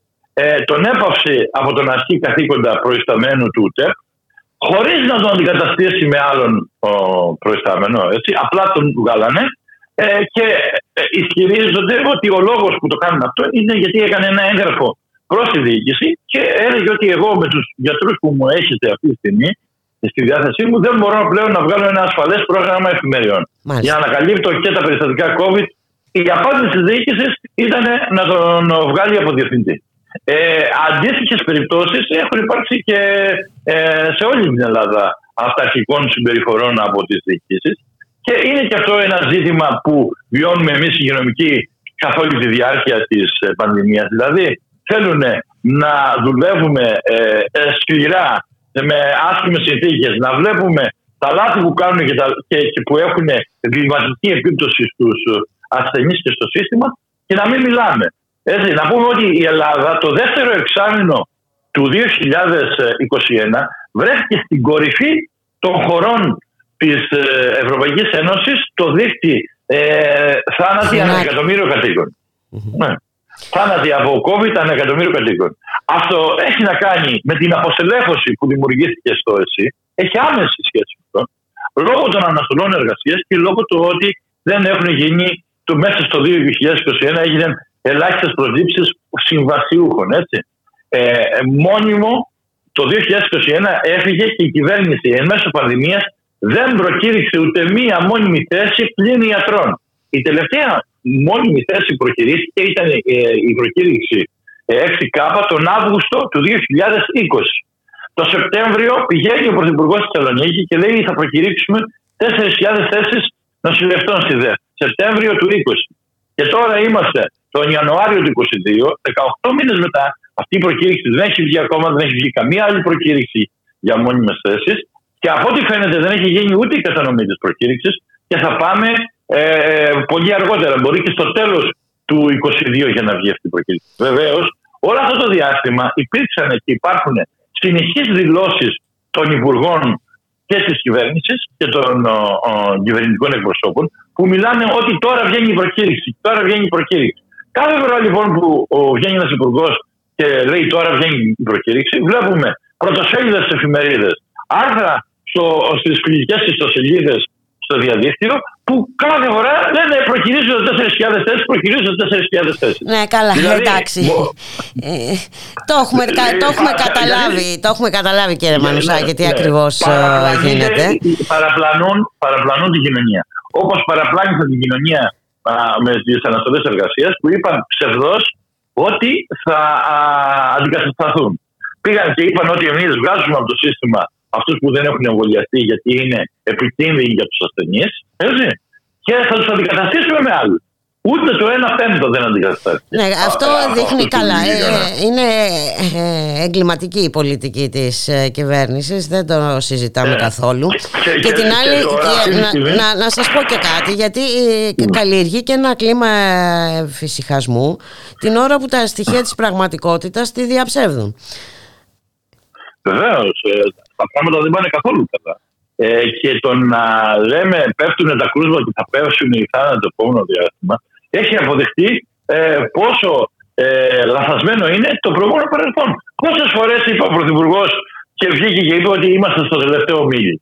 Ε, Πόσες φορές κηρύξανε το τέλος της πανδημίας. Και όμως κάθε φορά δυστυχώς έχουμε να κάνουμε με ένα δύσκολο αντίπαλο που είναι ε, αυτός ο ιός, ο οποίος όπως το βλέπουμε συνεχώς μεταξελίσσεται και αλλάζει. Και ε, ακόμα ούτε ε, το ECDC ούτε, ούτε το ο CDC στην Αμερική έχουν τολμήσει να μιλήσουν για τέλος της πανδημίας. Και τολμά και μιλάει ο, ο Υπουργός Ανάπτυξης, ο, ο, ο κ. Γεωργιάδης. Ε, πραγματικά είναι ανεύθυνη η αντιμετώπιση του. Εμείς αυτό που θέλουμε και γι' αυτό καλούμε τον κόσμο να συμμετέχει στα συλλαλητήρια είναι ότι πέρα από τα όποια μέτρα τα οποία η κυβέρνηση τα παίρνει με, με σαφή στόχευση ε, την ε, οικονομία και τίποτα άλλο και όχι την υγεία των πολιτών, ε, Εμείς ζητούμε και μέτρα να, να, να ληφθούν προστασία στους εργασιακούς χώρους και στην κοινωνία, αλλά να ενδυναμωθεί και το δημόσιο σύστημα υγείας για να σταματήσουμε να μετρούμε κάθε μέρα τόσους νεκρούς. Και να το υπερασπιστούμε και να το υπερασπιστούμε γιατί τα σχέδια της ε, κυβέρνησης είναι ε, ολοκάθαρα. Έτσι, είναι η ιδιωτικοποίηση της υγείας ε, και αυτό θα το βρούμε μπροστά μας είτε με πανδημία είτε ε, χωρίς πανδημία. Να σας ευχαριστήσω πάρα πολύ, κύριε Μανουσάκη, για τη συνομιλία. Να είστε καλά. Και εγώ σας ευχαριστώ. Καλή σας μέρα και καλή συνέχεια. Καλή συνέχεια. Γεια σας.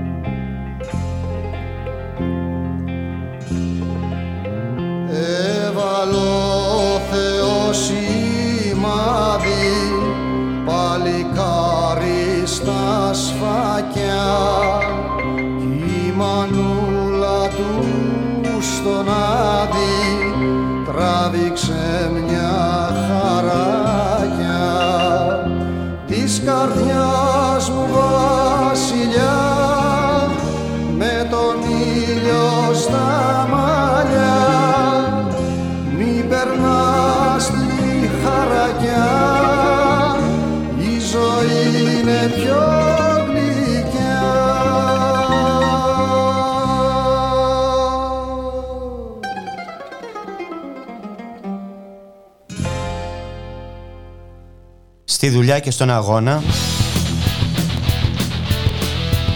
Η νέα εκπομπή του Ράδιο Μέρα με τον Γιώργη Χρήστου. Μια εκπομπή για τον κόσμο της εργασίας και τους απόμαχους της δουλειάς, για τα προβλήματα και τις αγωνίες της νεολαίας, για τα κινήματα της κοινωνίας. Μια εκπομπή που δίνει βήμα σε όποιον ελεύθερα συλλογάται, διότι συλλογάται καλά. Στη δουλειά και στον αγώνα. Κάθε Σάββατο, μία με δύο το μεσημέρι.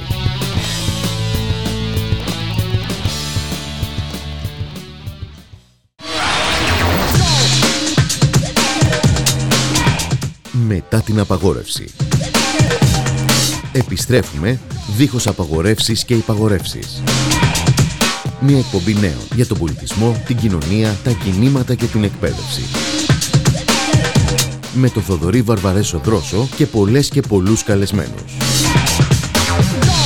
Από την Τετάρτη 15 Δεκάτου στις 10 το βράδυ και κάθε Παρασκευή στις 6. Μετά την απαγόρευση.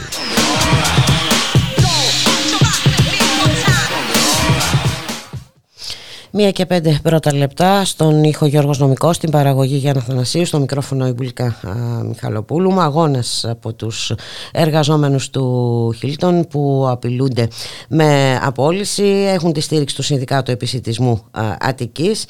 Ε, σήμερα ε, έχουμε στάση εργασίας από τις 12 μέχρι τις 4 το απόγευμα και προγραμματίστηκε συγκέντρωση ε, σε λίγη ώρα στο Υπουργείο Εργασίας. Να καλωσορίσουμε τον κύριο Μανώλη Καμιλάκη, μέλος της διοίκησης του επιχειρησιακού σωματείου στο Χίλτον. Καλό σας μεσημέρι κύριε Καμιλάκη. Καλό μεσημέρι. Ευχαριστούμε για την πρόσκληση. Εμείς σας ευχαριστούμε που ανταποκριθήκατε. Δίνετε ένα αγώνα εδώ και μέρες έτσι, για να διασφαλίσετε τις θέσεις ε, εργασίας. Ε, έχουμε ξαναμιλήσει για αυτήν την υπόθεση από το ράδιο, του, από το ράδιο Μέρα. Απλώς να ξαναθυμίσουμε ότι με πρόσχημα έτσι, την ανακαίνιση του ξενοδοχείου οι εργοδότες ε, ε, επιδιώκουν ε, να οδηγήσουν τους εργαζόμενους στο δρόμο εν ολίγης, προκειμένου όταν θα έρθει η ώρα της επαναλειτουργίας να προσλάβουν άλλους με ελαστικές σχέσεις εργασίας. Έτσι δεν είναι; Ακριβώς. Ναι, είναι ακριβώς όπως το είπατε. Η Ιωνική Ξενοδοχειακή, η διοκτήτρια εταιρεία του ξενοδοχείου Hilton, η οποία ανήκει στον όμιλο ΤΕΜΕ συμφερόντων Αχιλέα Κωνσταντακόπουλου, ε, του γνωσ, της γνωστής ε, οικογενείας εφοπλιστικής ε, επέλεξε με έναν τρόπο έτσι, αρκετά εκβιαστικό δίνοντας ένα τελεσίγραφο στους εργαζόμενους πριν από λίγες μέρες να τους δώσει ουσιαστικά μία, δύο επιλογές ας το πούμε εθελούσιας ε, αποχώρησης η οποία ουσιαστικά είναι, ένας, ε, είναι, είναι μια μέθοδος έτσι ώστε να εξαγοραστεί η συνένεσή τους στην απόλυση διότι και οι δύο επιλογές έχουν ως κοινή συνισταμένη την απόλυση. Άρα δεν μιλάμε ούτε ε, για κάτι το οποίο, εν πάση περιπτώσει, μπορεί να πει στο ζύγι σε σχέση με τα συμφέροντα, τα συγκροτημένα εργατικά δικαιώματα που έχει ο εργαζόμενος αποκτήσει όλα αυτά τα χρόνια στο ξενοδοχείο. Ε, μιλάμε ουσιαστικά για, μια, για ομαδικές απολύσεις, έτσι ας το λέμε τώρα οι οποίες βαφτίζονται, βαφτίζονται εθελούσες. Θέλω να σας πω ότι οι εργαζόμενοι στο ξενοδοχείο κατά μέσο όρο είναι 18 χρόνια, άρα μιλάμε για ένα ηλικιακό γκρουπ το οποίο αυτή τη στιγμή καλείται να βγει σε μια αγορά εργασίας η οποία είναι ζούγκλα εν μέσω μιας πανδημίας στην οποία όλοι ξέρουμε τι επικρατεί αυτή τη στιγμή. Ε, επομένως ουσιαστικά αυτό που γίνεται είναι να βάλουν στο, το μαχαίρι στο λαιμό στους εργαζομενους να τους τρομοκρατήσουν, να τους εκβιάσουν έτσι ώστε να αποδεχτούν. Και το δεύτερο που θέλω να πω, το οποίο είναι εξίσου σημαντικό νομίζω, είναι πάρα πολύ κρίσιμο να δούμε και την πολιτική διάσταση του θέματος με την έννοια ότι όλες αυτές οι επιχειρήσεις και οι μεγάλοι ξενοδοχειακοί όμιλοι έχουν λάβει και θα λάβουν πακτολούς εκατομμυρίων και με αφορμή την πανδημία στις οποίες υποτίθεται ότι επενδύουν, υποτίθεται ότι γεννούν θέσεις εργασίας και το αποτέλεσμα είναι ε, αυτό που βλέπετε τώρα. Αντί για θέσεις εργασίας, να απολύουν ε, ε, σοριδών 350 εργαζόμενους, 350 οικογένειες ε, οι οποίες καταλαβαίνετε τι πρόκειται να αντιμετωπίσουμε τώρα. Και, ε, και όπως πολύ σωστά είπατε και εσείς, μιλάμε για ένα ηλικιακό γκρουπ έτσι που πολύ δύσκολα, πολύ δύσκολα θα έχει μέλλον σε αυτή τη συγκεκριμένη αγορά εργασίας. Ε, με, και με τις συνθήκες που επικρατούν. Ναι. Ε, Θέλω να πω ότι μέχρι ναι. τώρα οι, mm-hmm. οι κινητοποιήσεις των εργαζομένων έχουν καθολική και ε, συμμετοχή. Συμμετοχή. Έχουν γίνει συνελεύσεις όλες αυτές τις μέρες. Έχουν γίνει συνελεύσεις, οι αποφάσεις είναι ομόφωνες, οι απεργίες έχουν σχεδόν 100% συμμετοχή. Mm-hmm. Έτσι. Και ήδη η τελευταία Γενική Συνέλευση ε, αποφάσισε να γίνει 48 ώρη απεργία τη Δευτέρα και τη Τρίτη εφόσον η εταιρεία δεν παίρνει πίσω το εκβιαστικό, την εκβιαστική ημερομηνία, καταληκτική ημερομηνία της ε, ε, που είναι 25 του μηνός. Θέλω να εξηγήσω ότι οι εργαζόμενοι ουσιαστικά διεκδικούν να τους δοθεί η επιλογή να μπορούν να παραμείνουν με τη, με τη διαδικασία της ε, ε, της ε, διαθεσιμότητας η οποία προβλέπεται και από τον νομο έτσι να μην το ξεχνάμε αυτό μέχρι να ανοίξει το ξενοδοχείο να ολοκληρωθεί η ανακαίνιση. Το αν η εταιρεία θέλει να διατηρήσει μια πρόταση εθελούσιας για όσους εξυπηρετεί αυτό είναι κάτι διαφορετικό. Δεν θέλουμε όμως να έχει ημερομηνία λήξης και θέλουμε σαφέστατα να δίνεται η επιλογή να μπορούμε να γυρίσουμε στη δουλειά μας και με ένα διασφαλισμένο εισόδημα έτσι ώστε να μπορούμε να βιοποριστούμε. Διότι δεν είναι επιλογή μας η αναβάθμιση του κτηρίου, όπως καταλαβαίνετε. Εμείς είμαστε εργαζόμενοι με βαθιά γνώση του αντικειμένου. Δουλεύουμε σε αυτό το ξενοδοχείο και είναι ένα εμβληματικό ξενοδοχείο, το οποίο το έχουμε κρατήσει ψηλά όλα αυτά τα χρόνια. Έτσι, να, να ξεκαθαρίσουμε δηλαδή τα πράγματα. Να... Απλά η επιδίωξη είναι να βρουν εργαζόμενους με όλες αυτές τις επισφαλείς ελαστικές μορφές εργασίας. Ακριβώς. Ε, εντάξει. Ε, εξάλλου αυτό είναι και το προωθούμενο μοντέλο των τελευταίων ε, χρόνων κύριε Καμιλάκη. Το βλέπουμε παντού. Ε, αυτό βοηθάει και στο κατακαιρματισμό των εργαζομένων, στο να μην έχουν δικαιώματα, στο να ε, μπορούν να μιλήσουν όλο και πιο δύσκολα, έτσι, να μην μπορούν μάλλον ε, να μιλήσουν. Ε, ε, στην αδυναμία εν ολίγης, στην αδυναμία των εργαζομένων. Και όλοι καταλαβαίνουν και σε αυτή τη συγκυρία πόσο δύσκολο είναι κάποιος να χάσει τη δουλειά του. Υπάρχει κάποια συνάντηση με τη διοίκηση, έχει προγραμματιστεί, έχετε κάνει κάποια συνάντηση; Έχουμε κάνει τη τελευταία συνάντηση στην οποία επί της ουσίας δεν, ε, δεν, παρέμειναν αμετακίνητοι στις ε, θέσεις τους. Θέλω να σημειώσω εδώ ότι η εταιρεία δεν έχει διαπραγματευτεί ποτέ αυτό το πρόγραμμα, στο πούμε, θελούσιας, το οποίο είναι ένα πρόγραμμα με πάρα πολλές ασάφειες και σε πολλά σημεία του ε, έχει και νομοθετικά προβλήματα. Και για να ξεκαθαρίσουμε, η εταιρεία ζητάει από τους εργαζόμενους να υπογράψουν στην ουσία όχι, την, όχι την απλά την παρέτησή τους. Αρχικά ζητάει να υπογράψουν μια λευκή επιταγή, στην οποία δεν μπορούν να κάνουν πίσω ποτέ. Μάλιστα. Διότι μονομερός μετά η εταιρεία, εάν, δώσουν, εάν υπογράψουν αυτή τη δήλωση ότι επιλέγουν ε, που αφορά το πρόγραμμα εθελούσια, δεν μπορούν να το πάρουν πίσω. Και αργότερα κάνουν τη διαδικασία της ε, παρέτησης κτλ. κτλ.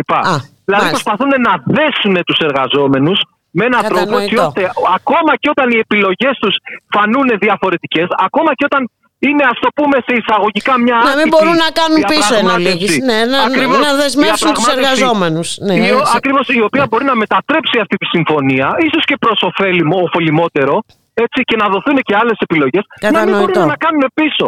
Αυτό είναι τραγικό. Και το τελευταίο που θέλω να πω, κυρία, είναι ε, ε, ε, ε, Μιχαλοπούλου. Είναι... Μιχαλοπούλου, συγγνώμη. Δεν πειράζει. Ε, ε, είναι ότι δεν μπορώ δηλαδή, επειδή είμαι ένας συνδικαλιστής, χρόνια συνδικαλιστής και είμαι και μέλος της διοίκησης του κλαδικού συνδικάτου, ε, δεν έχω ξαναδεί όλα αυτά τα χρόνια τέτοια αντιμετώπιση από ένα Υπουργείο Εργασίας σε κάθε περίπτωση, ειδικά για τους εργαζόμενους του κλάδου, γιατί σήμερα να θυμίσουμε ότι είναι και κλαδική απεργία. Δηλαδή, ναι, έχουμε την αλληλεγγύη εκατοντάδων συνδικάτων του κλάδου και αλλων Δεν έχω ξαναδεί όλα αυτά τα χρόνια ένα Υπουργείο Εργασίας να μην δέχεται να συνομιλεί με εργαζόμενους. Αυτό είναι αδιανόητο. Δηλαδή, Αυτό ισχύει δεν και σήμερα, το μυαλό μου. κύριε Καμιλάκη. Βεβαίως ισχύει. Ο κύριος Χατζηδάκης εδώ και πάρα πολύ καιρό αρνείται να συναντήσει εργαζόμενους. Συναντιέται μόνο με επιχειρηματίες. Ο άνθρωπος το έχει ξεκαθαρίσει. Θέλει να μετατρέψει την αγορά εργασίας σε μια δουλοπαρικία, σε ένα σκλαβοπάζαρο, έτσι, με προνομιούχους αυτούς που είναι ομοτράπεζή του. Αυτόν τα συμφέροντα εξυπηρετεί. Η εργατική τάξη σπάει στα σκουπίδια. Σκλάβει μια ζωή. Πώς να το πω.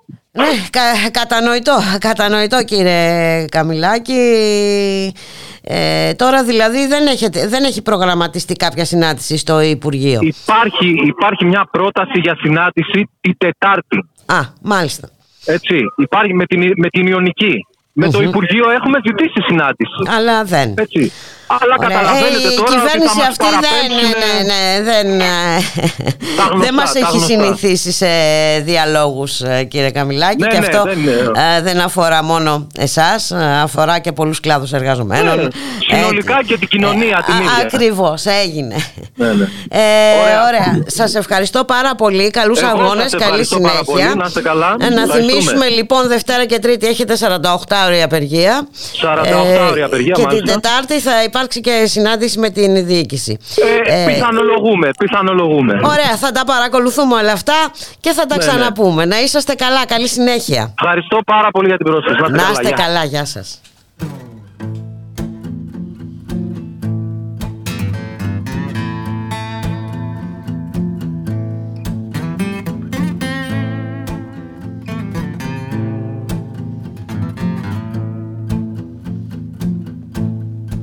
Νερό νεγρό τζιν σ' ολόκληρο το χάρδεν. Hey, γέρο νεγρό τζιν κόρνετα δεύτερη. Δεν είχε σαν εσένα. Κόρνετα δεύτερη δεν είχε σαν εσένα. Μέσα στη νύχτα ουρλιάζε η κορνέτα. Λευκή και νέγρη δίνανε τα χέρια. Hey, γέρο νέγρο τζιμ. Γιατί να καίν στο νότο τη σοδιά όταν πεινάν στον κόσμο τα παιδιά Ποιοι και γιατί σκοτώσανε το Τζο τι θέλουν τα παιδιά μας στα Βιετνάμ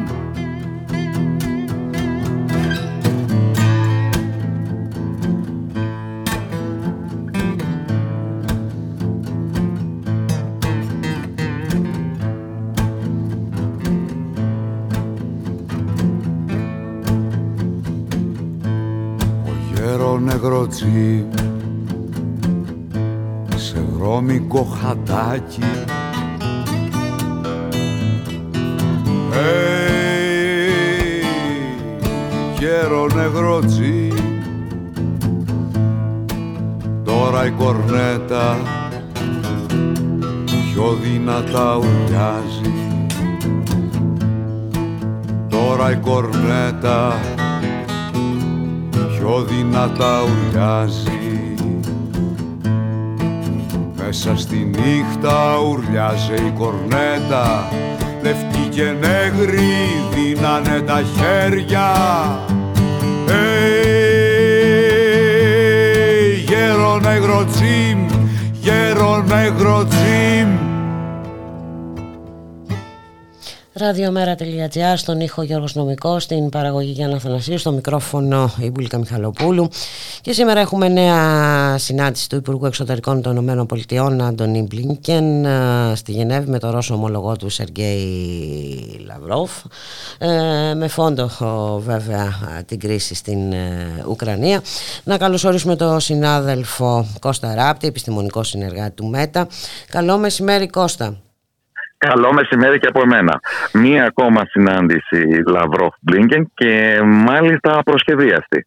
Ε, μια έκτακτη στο φόντο της ε, φρενιτιώδους διπλωματικής δραστηριότητας που παρακολουθούμε ήδη από την προηγούμενη εβδομάδα που θυμίζω είχαμε τρία ραντεβού το Ρώσο Αμερικανικό ε, της Γενέβης, το Ρωσο-Νατοϊκό των Βρυξελών και την συνάντηση σε επίπεδο ΟΑΣΕ στην Βιέννη. Και τώρα προέκυψαν νέα ταξίδια του επικεφαλής του State Department και το αίτημά του αυτό για μια συνάντηση με τον Σεργέη Λαυρόφ, για το οποίο δεν υπάρχουν ιδιαίτερες ε, προσδοκίες. Αυτό είναι το εντυπωσιακό ε, της όλης διαδικασίας ότι δηλαδή παρατείνονται οι συνομιλίες προκειμένου να μην έχουν αποτέλεσμα. Γιατί για τη ρωσική πλευρά που εγγενίασε ε, όλο τον ε, πυρετό με τη δημοσιοποίηση στα μέσα Δεκεμβρίου δύο σχεδίων διεθνών συνθήκων με τις εγγυήσεις ασφαλείας που διεκδικεί. Για τη ρωσική πλευρά λοιπόν απάντηση θα πει γραπτή απάντηση στα συγκεκριμένα αυτά. Ε, Περί επέκτασης του ΝΑΤΟ στην Ανατολική Ευρώπη. Έτσι, αυτή, αυτή και απομάκρυνσης ναι. του επιθετικού οπλισμού mm-hmm. τύπου αντιπυραυλικής ασπίδας. Ε, δεν έχει προκύψει από πουθενά από αμερικανικής πλευράς διάθεση για δέσμευση σε μια γραπτή απάντηση, πόσο μάλλον για μια θετική ανταπόκριση στα όσα ζητά η Ρωσία, γιατί και εδώ θα πρέπει λιγάκι να αποσαφηνίσουμε την ε, κατάσταση. Η Δύση αρέσκεται να παρουσιάζει το επίδικο των ημερών ως μια ουκρανική με την uh, περιβόητη διαρκώς επαπειλούμενη ρωσική εισβολή στην Ουκρανία. Ναι, γιατί αυτό βλέπουμε συνέχεια σε τίτλους uh, τώρα τελευταία. Ναι. Ναι, είναι όμως αρκετά βολικό για την πλευρά των Ηνωμένων Πολιτειών και των συμμάχων τους να παρουσιάζουν το διακύβευμα ως άλλο ένα επεισόδιο της Ουκρανικής κρίσης ενώ στην πραγματικότητα αυτό που διεκδικεί η ρωσική πλευρά είναι κατά πολύ ευρύτερο είναι ουσιαστικά αλλαγή διεθνούς αρχιτεκτονικής, είναι, αν το θέλεις, μία επιστροφή στο πνεύμα της συλλογικής αδιέρετης ασφάλειας που αποτύπωνε λόγω χάρη η τελική πράξη του Ελσίνκη το 1975 ανάμεσα στις τότε υπερδυνάμεις. Αυτή η τελική πράξη, ε, στην ε, οποία ανάγεται και η ίδρυση του ΟΑΣΕ. Ε, Προφανώς μετά τη λήξη του ψυχρού πολέμου έχει επικρατήσει μια λογική εξαίρεσης, μια λογική δηλαδή ότι οι Ηνωμένες Πολιτείες βρίσκονται ε, υπεράνω ε, κανόνων, ότι είναι αυτοί που θέτουν στους υπόλοιπους τους, τους κανόνες. Συνεπώς το να προσχωρήσουν αυτή τη στιγμή τις ε, ρωσικές ε, διεκδικήσεις θα ήταν ένα είδος ε, αυτοκατάργησης, ένα είδος ανέρεσης της αυτοεικόνας του, τους ηγεμονικού του ρόλου. Μάλιστα. Ναι, αλλά η ρωσική πλευρά μιλά από μια διαφορετική Ε, μια θέση που έχει να κάνει αφενός με το πώς η οικονομία της μπορεί πια να αντέξει οποιαδήποτε νέο γύρο κυρώσεων αφού ήδη από τις κυρώσεις του 2014 έχει προχωρήσει σε ανάκτηση εγχώριας αγοράς και σε μια σχετική αποδέσμευση από την εξάρτηση από την ε, Δύση. Βασίζεται επίσης στα νέα εξοπλιστικά δεδομένα που τη δημιουργούν μια αίσθηση υπεροχής αλλά περισσότερο από οτιδήποτε άλλο βασίζεται στην εμβάθυνση της σχέσης της με την Κίνα μια σχέση που αρχίζει και γίνεται τριαδική διότι τις τελευταίες ημέρες πολύ χαρακτηριστικά είδαμε θεαματικές κινήσεις όπως το να προσκληθεί επισκεπτόμενος στη Μόσχα, ο πρόεδρος του Ιράν, Εμπραχήμ Ραϊσί, να απευθυνθεί στην κρατική δούμα.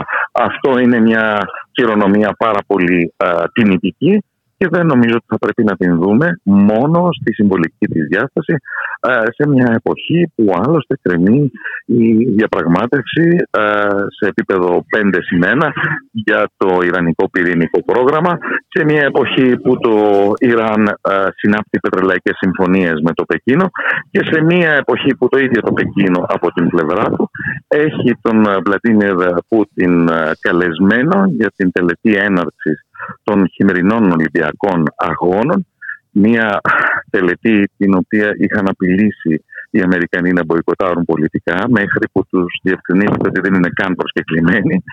Ε, προφανώς εδώ βλέπουμε μια ευρασιατική συσπήρωση ε, και στην άλλη άκρη του φάσματος βλέπουμε κάποια στοιχεία ε, ευρωατλαντικής αποσυσπήρωσης.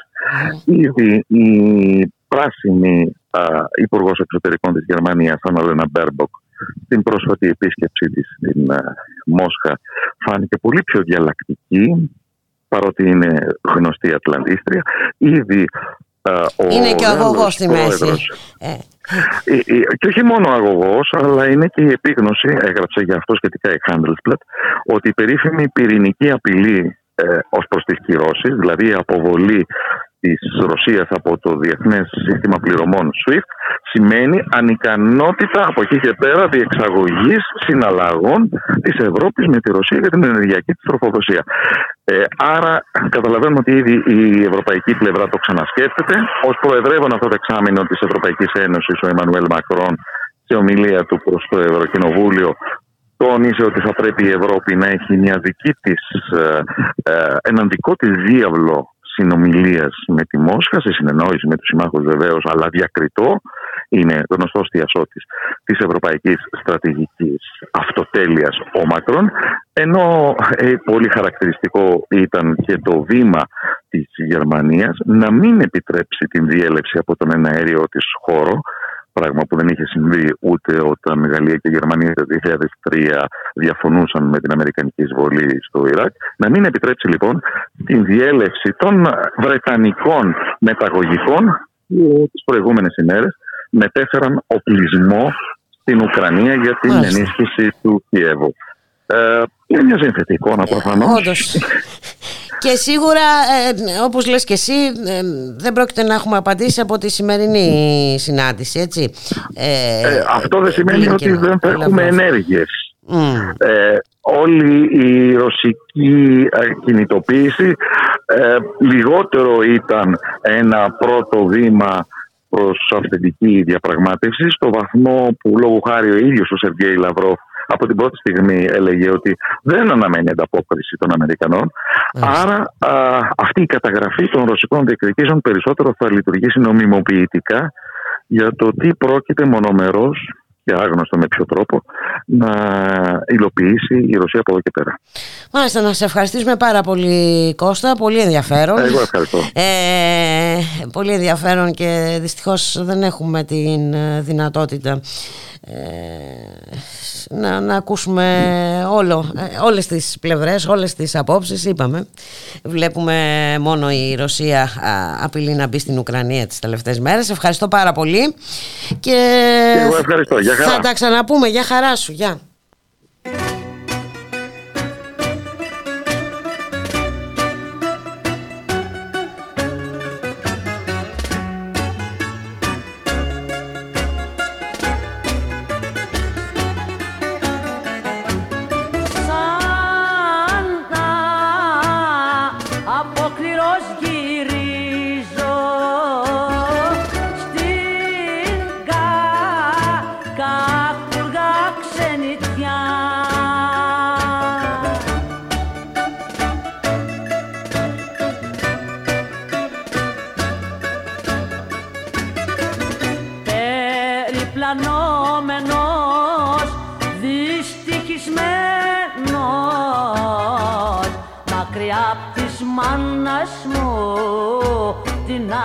αγκαλιά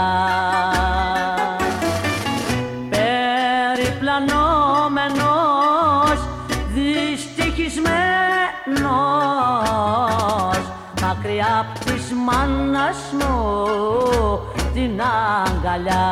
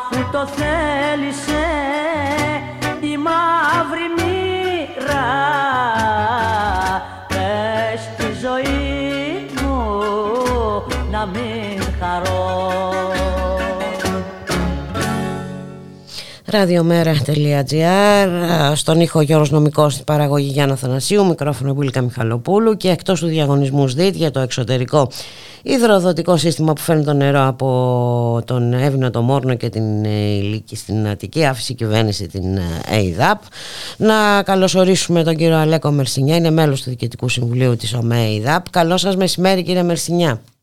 Γεια σας κυρία Μιχαλοπούλου ε, πώς να το χαρακτηρίσει κανείς αυτό το γεγονός; Δηλαδή με κάνουν λόγο για σδίτε επί της ουσίας όμως αφαιρούν ε, το δημόσιο κομμάτι ε, κύριε Μερσινιά και μένει, ε, και μένει το ιδιωτικό ναι, καταρχήν να σας πω ότι η απόφαση αυτή ήταν αναμενόμενη. Δηλαδή ήταν βέβαιο ότι δεν μπορεί να άλλαζε ο ιδρυτικός νόμος της ΕΙΔΑΠ ώστε να της επιτρέπουν να συμμετέχει στο ΣΔΙΤ. Μάλιστα. Βεβαίως τώρα. Θα έπρεπε να έχει έρθει η ρύθμιση για να το πούμε διαφορετικά, έτσι, προκειμένου να, να συμμετάσχει στο διαγωνισμό. Μάλιστα.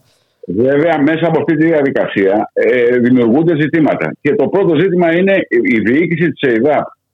Δεν ξέρω αν ήθελε πραγματικά να συμμετέχει στο ΣΔΙΤ ή αν ήθελε να δοθεί σε άλλους απ' έξω.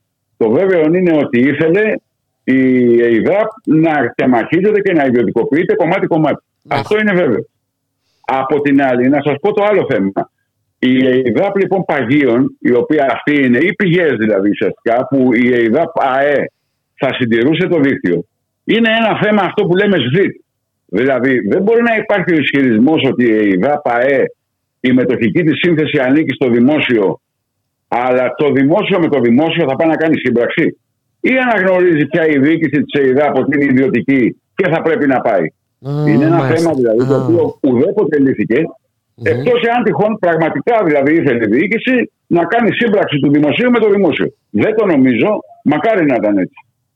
Από την άλλη, να σας πω κιόλας ότι εμείς, σαν εργαζόμενοι και κύρια ε, ο φορέας, η συλλογικότητα που εκπροσωπώ, ήμασταν γενικά από, και από ιδεολογική άποψη και από προσωπική άποψη. Είμαστε κατά τους ΣΔΙΤ.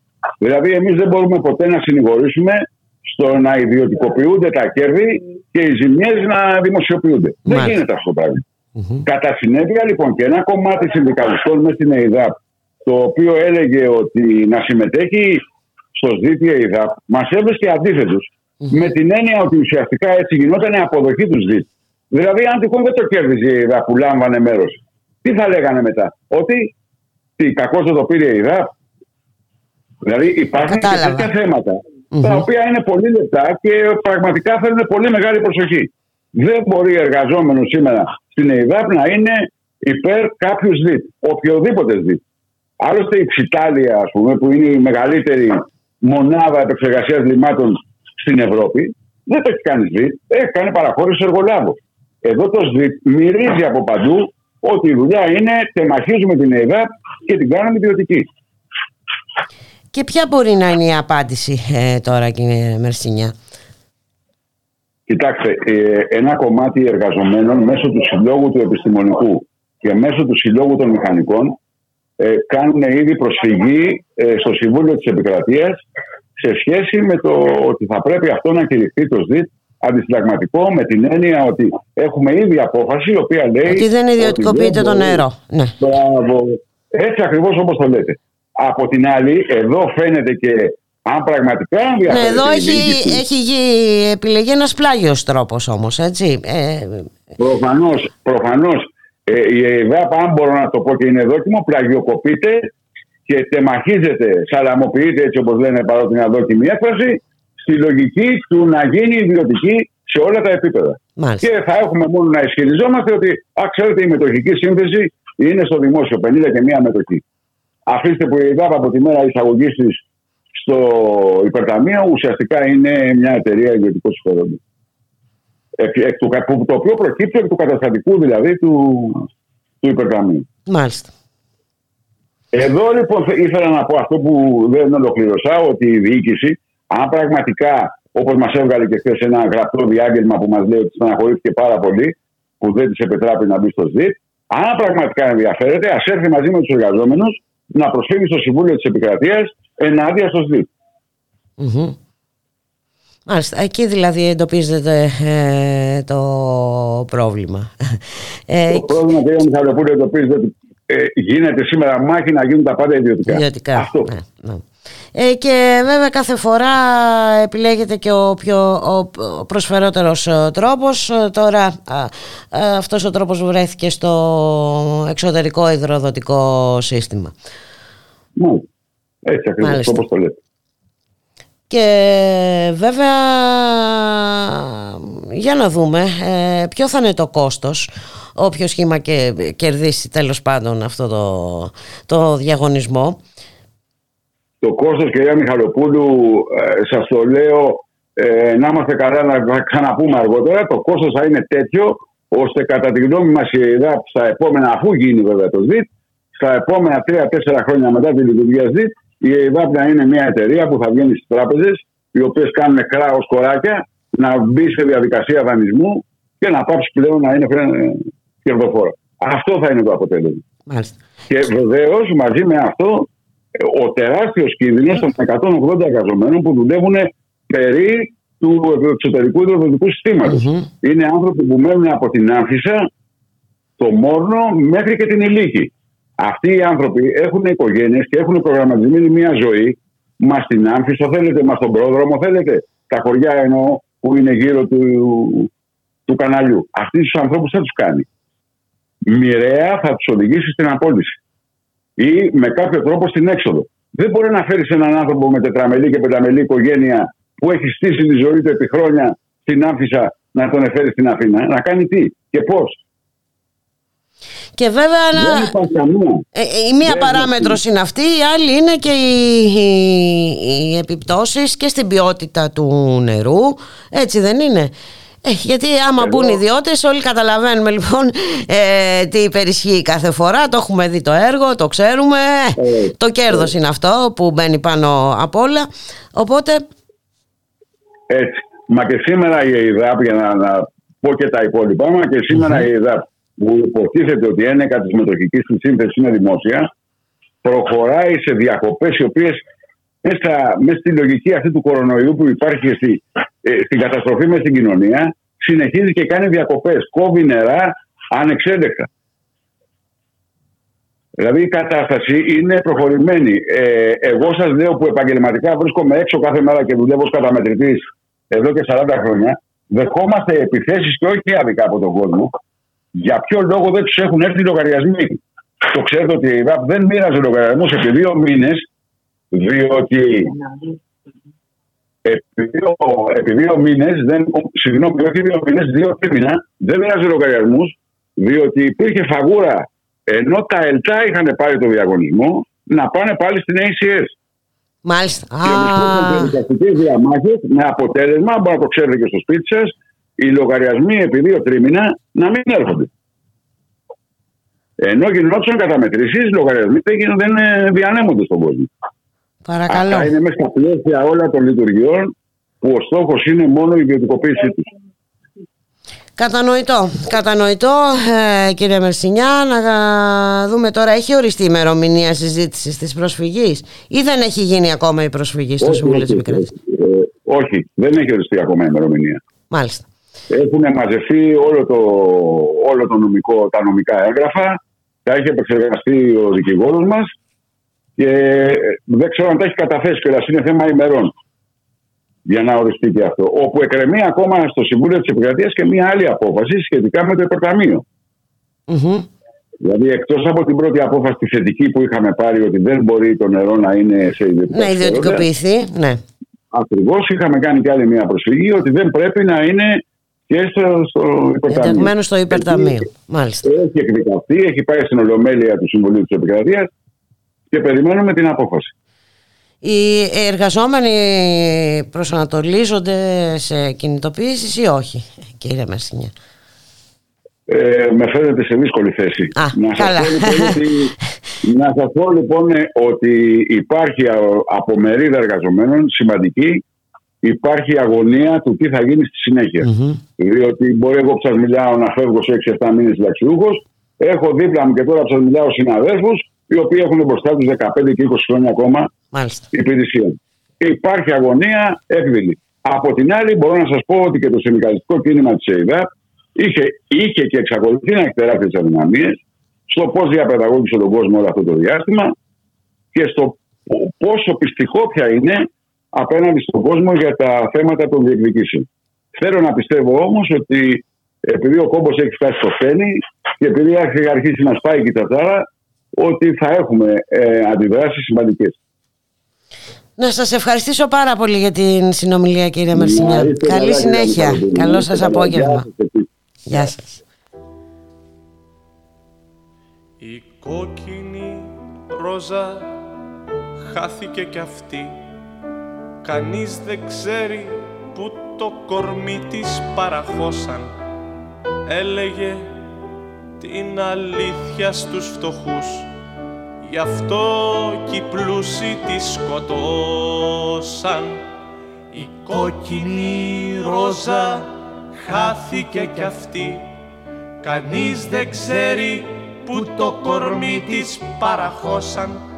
Έλεγε την αλήθεια στους φτωχούς. Γι' αυτό κι οι πλούσιοι τη σκοτώσαν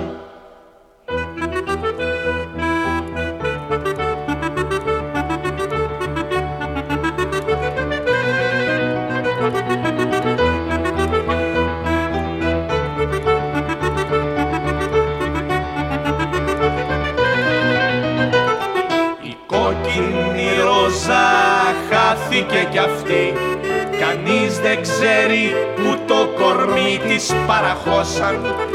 Έλεγε την αλήθεια στους φτωχούς Γι' αυτό κι οι πλούσιοι τη σκοτώσαν Ραδιομέρα.gr συνεχίζονται οι κινητοποιήσεις ε, στα πετρέλαια, των εργαζομένων στα πετρέλαια της ε, Καβάλας. Υπάρχουν απολύσεις, υπάρχουν ε, διώξεις. Ε, συλλαλητήριο ε, προγραμματίζεται και για την 5η 27 Ιανουαρίου. Να καλωσορίσουμε τον κύριο Μανώλη Κελαϊδάκη. Είναι πρόεδρος του Σωματείου Εργαζομένων στα πετρέλαια Καβάλας στο Βαρέλι. Καλό σας μεσημέρι κύριε Κελαϊδάκη Καλό σας μεσημέρι σε εσάς και τους ακροατές σας. Λοιπόν, τι έχουμε; Ξέρουμε τα δεδομένα, έχουμε μιλήσει για αυτά από τα μικρόφωνα εδώ του Ράδιο Μέρα, έχουμε απολύσεις, έχουμε συνδικαλιστικές ε, διώξεις, έχουμε απειλές, ε, εκβιασμούς ε, κτλ. κτλ. Πού βρισκόμαστε έχουμε, τώρα, σε ποιο σημείο; Υλοποιείται ένα σχέδιο εκφοβισμού ότι όσο δεν σπάει το μπλοκ των εργαζομένων και συνεχίζουν την νόμιμη επίσκεψη που έχουν καταθέσει από 1η Πρώτου ε, του 2022 προς την εταιρεία οι 195-190 συνάδελφοι που βρίσκονται αυτή τη στιγμή σε επίσκεψη προσπαθεί με ένα χιδαίο τρόπο η εταιρεία να τους στοχοποιήσει.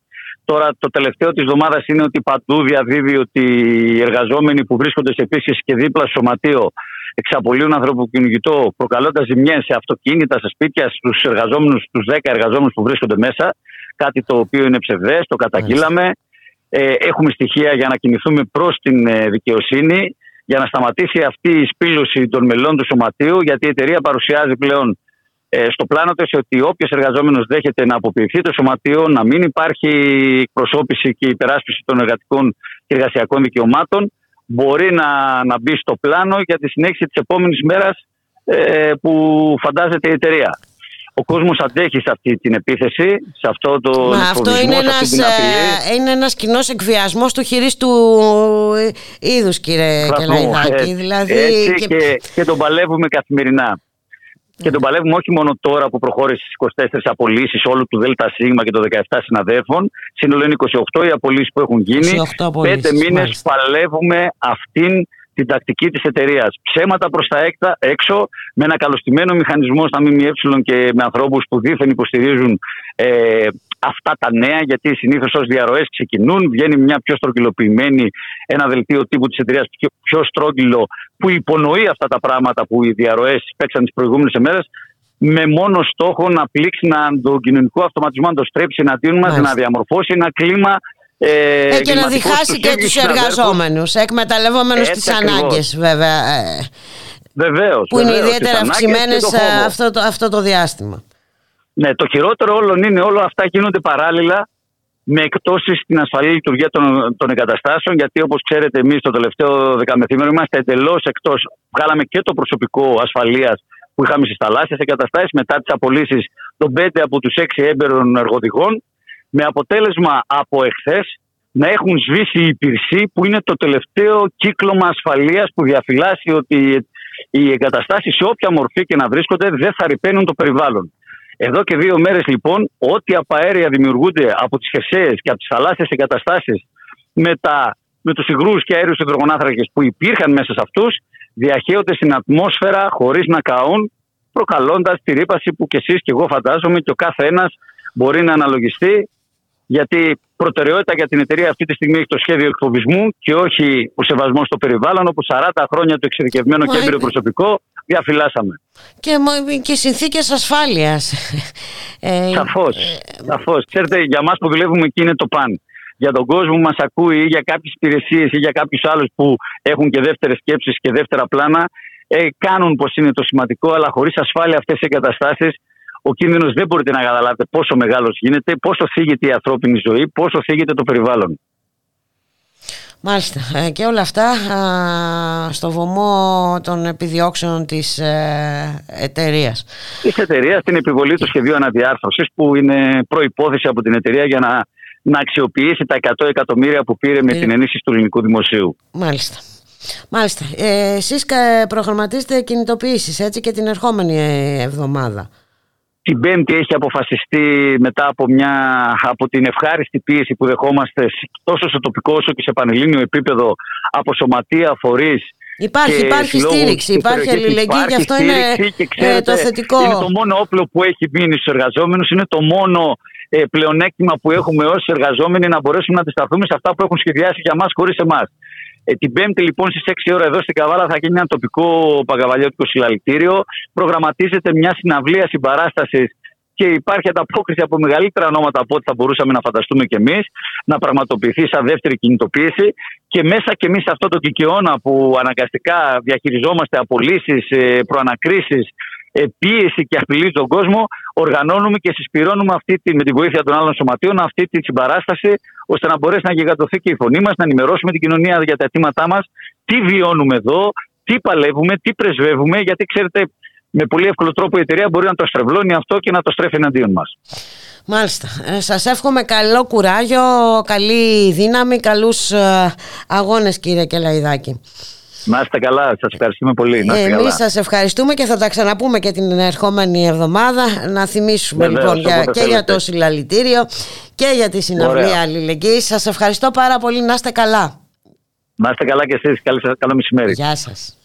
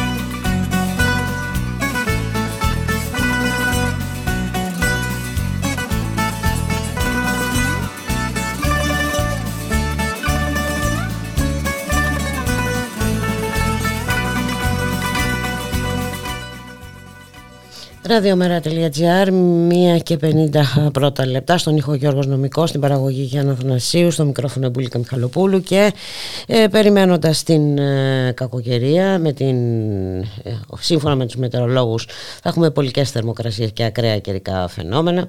Οι εργαζόμενοι λοιπόν ε, στην e-food απαιτούν προστασία της ζωής τους και πάυση των υπηρεσιών διανομής. να καλωσορίσουμε σε αυτό το σημείο τον κύριο Βασίλη Στήλο από το Σωματείο των Εργαζομένων στην eFood της Περιφέρειας Αττικής. Καλό μεσημέρι κύριε Στήλε. Καλησπέρα σας κυρία Μιχαλοπούλου. Καλησπέρα και από μένα. Όλοι έχουμε δει τα, σε παρόμοιες περιπτώσεις ε, κακοκαιρίας ε, τραγικά αποτελέσματα έτσι, σε βάρος των ανθρώπων που κινούνται με τα μηχανάκια στους ε, δρόμους. Λοιπόν αυτό ζητάτε να μην το ξαναδούμε εν ολίγης, να μην, να μην δούμε τέτοια φαινόμενα και ε, λόγω της αναμενόμενης ε, κακοκαιρίας ε, ζητάτε να μην δουλεύετε στους δρόμους εν ολίξη. Έτσι δεν είναι; Ακριβώς έτσι είναι. Δεν θέλουμε να ξαναδούμε τέτοιες εικόνες ντροπής. Ε, Ανθρώπους να παλεύουν σαν τα θηρία μέσα στις κακοκαιρίες. Ε, είμαστε στην καρδιά του χειμώνα. Ε, ζητάμε φυσικά την πάυση από το Υπουργείο την επιβολή πάυσης υπηρεσιών και από την εταιρεία φυσικά αλλά ζητάμε και τη συρρήκνωση των ζωνών Και αν θέλετε λίγο να σας διευκρινίσω ότι εννοώ, ότι ε, εμείς τους τελευταίους μήνες στην εταιρεία στην eFood που εργαζόμαστε έχουμε ε, γίνει πλέον από κλασική διανομή που γνωρίζαμε όλοι σε δίτροχα φορτηγάκια. Ε, έχει γίνει μια ανάπτυξη λιανεμπορίου στο λεκανοπέδιο, οπότε δεν κουβαλάμε μόνο τα φαγητά. Βλέπουμε πολλούς συναδέλφους με κουβάδες, φουγγαρίστρε, χαρτιά υγείας, Έχω δει συναδέλφους μου με, με μανταρίνια και πορτοκάλια και πατάτες ανάμεσα τα πόδια τους και να διανύουν πολύ μεγάλες αποστάσεις και από δρόμους ταχείας κυκλοφορίας. Ε, είμαστε πραγματικά νιώθουμε έρμεα στο, στο τυχαίο. Ε, είμαστε έρμεα του τυχαίου και βλέπουμε και την απουσία του κράτους.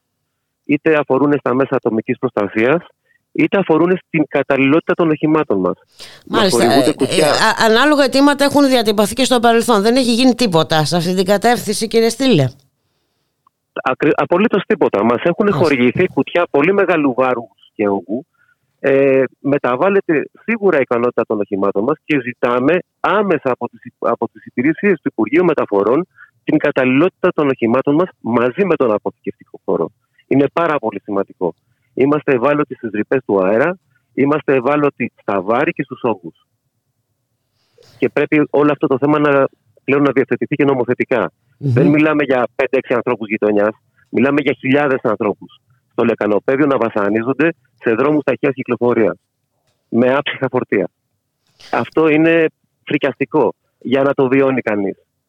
Βέβαια ε, και όλοι γνωρίζουμε τι ε, ταχύτητες απαιτούνται έτσι και από τους εργαζόμενους είναι, είναι, είναι πάρα πολλά τα ζητήματα και δυστυχώς όπως λέτε και εσείς ε, δεν υπάρχει καμία ανταπόκριση από το Υπουργείο Υγείας οπότε ε, κάπως πρέπει να πιεστεί λοιπόν να πάρει συγκεκριμένα μέτρα. Φυσικά και πρέπει να πιεστεί, δεν θα ανεχτούμε άλλο αίμα στην άσφαλτο. Ε, δεν θέλουμε να γίνουμε έρμεα των ε, αλγορίθμων των εφαρμογών. Ε, κρατάμε το τιμόνι στα χέρια μας και κάνω μια έκκληση στους συνάδελφου μου ότι εμείς κρατάμε το τιμόνι, εμείς επιλέγουμε τα δρομολόγια, εμείς εκτιμούμε αν θα πάμε μια παραγγελία, δεν τεκχωρούμε σε κανέναν. Η ζωή μας αξίζει πολύ περισσότερο από το οποιοδήποτε πορτοφόλι. Όσο παχύ κι αν είναι αυτό. Καλά, ε, εννοείται, εννοείται κύριε Στήλο, εμείς όλοι το καταλαβαίνουμε, είναι κάποιοι όμως που δεν ε, το καταλαβαίνουν, μάλλον αδιαφορούν είπαμε ε, σε μια, ζούμε σε εποχή ιδιωτικοποιήσεων και όπου τα κέρδη μπαίνουν πάνω από τους ανθρώπους. Αυτή τουλάχιστον είναι η τακτική στην οποία μας έχει συνηθίσει η κυβέρνηση. Οπότε και εμείς ε, πρέπει να κάνουμε κάτι από την ε, πλευρά μας. Εσείς το αποδείξατε ότι μπορείτε. Και το περασμένο καλοκαίρι με τις κινητοποίησεις που έφεραν αποτέλεσμα. Αλλά και οι πολίτες ανταποκρίθηκαν. Και αυτό είναι πάρα πολύ θετικό ότι υπάρχει αλληλεγγύη υπάρχει συμπαράσταση. Βεβαίως και υπάρχει συμπαράσταση ε, και είμαστε πλέον ένας για τον άλλον. Να σας ευχαριστήσω πάρα πολύ ε, για την ε, συνομιλία. Ε, δεν ξέρω, έχει προγραμματιστεί κάποια συνάντηση με το Υπουργείο, ε, έχετε κάποια απάντηση. Έχουμε, έχετε... έχουμε στείλει έγγραφα υπομνήματα, τώρα δεν έχουμε ακόμα κάποια σαφή πληροφόρηση. Περιμένουμε, ελπίζουμε απλά να είμαστε όλοι πάλι μαζί μετά την κακοκαιρία.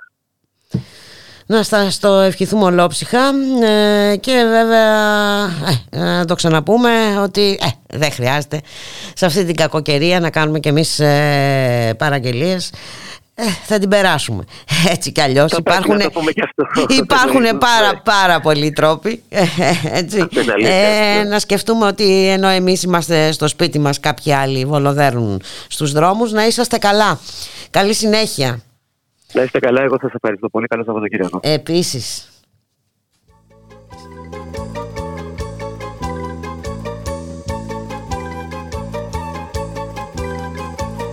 Άσπρα καράβια τα όνειρά μας για κάποιο ρόδινο γυαλό Άσπρα καράβια τα όνειρά μας Θα κόβουν δρόμο και ένα δρόμο μυριστικό και βόδιαστο Θα κόβουν δρόμο και ένα δρόμο Κι από ψηλά θα μας φωτίζει το φεγγαράκι το χλωμό Από ψηλά θα μας φωτίζει. Και χαρμενίζουν ο χαρά μας είσαι στο ρόδινο γυαλό Άσπρα καράβια τα όνειρά μας. Άσπρα καράβια τα όνειρά μας για κάποιο ρόδινο γυαλό Άσπρα καράβια τα όνειρά μας Και θαρμενίζουν ο χαρά μας ίσα στο ρόδινο γυαλό Άσπρα καράβια τα όνειρά μας. La la la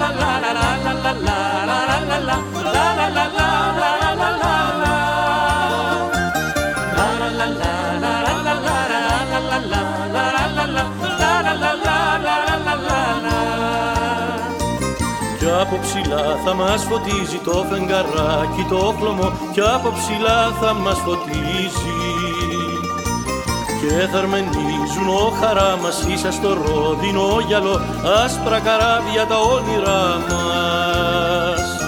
Άσπρα καράβια τα όνειρά μας για κάποιο ρόδινο γυαλό Άσπρα καράβια τα όνειρά μας. Και θαρμενίζουν ο χαρά μας ίσα στο ρόδινο γυαλό. Άσπρα καράβια τα όνειρά μας. Άσπρα καράβια τα όνειρά μας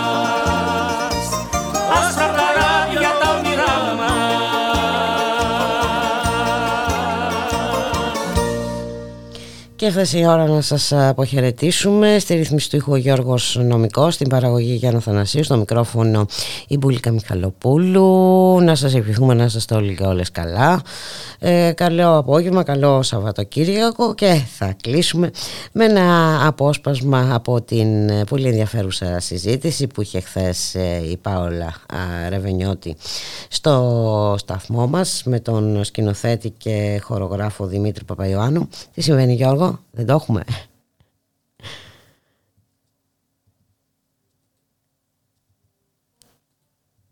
Κάποια α, τεχνικά, μικρά τεχνικά προβλήματα. Έχεις γυρίσει όλο τον κόσμο σχεδόν. όχι και όλο, Αφρική δεν- δεν- δεν- Θα δεν- πας και εκεί, θα πας και εκεί. Ε, ποιο ακροατήριο σε συ- συγκίνησε περισσότερο; η Λατινική Αμερική, η, η, η Χιλή και, η, και το Σάο Πάολο. Στο Σάο Πάολο ήταν πραγματικά συγκινητικό γιατί στο Σάο Πάολο και στην, και στην ε, Ισπανία η, το κοινό είναι ε, πολύ νεαρής ηλικίας. Πηγαίναμε στο Σάο Πάολο κάναμε μια παράσταση που λεγόταν Still Life και εμείς ζεσθενόμασταν σε ένα χώρο, γυμναζόμασταν δηλαδή, από τον οποίο βγαίνοντας για να μπούμε από το θέατρο, ήμασταν αναγκασμένοι να περάσουμε από την είσοδο του κοινού για να μπούμε μέσα να κάνουμε την παράσταση. Ήταν μια πολύ μεγάλη ουρά από νέα παιδιά, φοιτητές, οι οποίοι ήταν εκεί για την περίπτωση που θα ακυρωθούν ειστήρια. Ε, αυτό είναι τρομερά συγκινητικό γιατί εμείς ερχόμαστε από την άλλη άκρη του κόσμου. Κάνω ένα πράγμα το οποίο είναι κουλό. Δεν, δεν έχει ιστορία, δεν έχει. Και ήμασταν εκεί πέρα και ήταν όλοι αυτοί οι φοιτητές και περιμέναν να δουν την παράσταση. Ε, Φυσικά πρέπει να πω ότι το γεγονός ότι αυτή τη στιγμή έχω την εσωτερική ησυχία και την χαρά και την υπερηφάνεια να ταξιδεύω σε όλο τον κόσμο και να συνδιαλέγομαι με, με, με τους φιλότεχνους να είμαι ουσιαστικά στην καλλιτεχνική μου πατρίδα δηλαδή να είμαι στα φεστιβάλ στα οποία ευχόμουν πάντα να είμαι εκεί που γίνονται τα πράγματα που κάνω εγώ και να συμμετέχω κι εγώ σε αυτό το διάλογο. Αυτό το οφείλω στο Παρίσι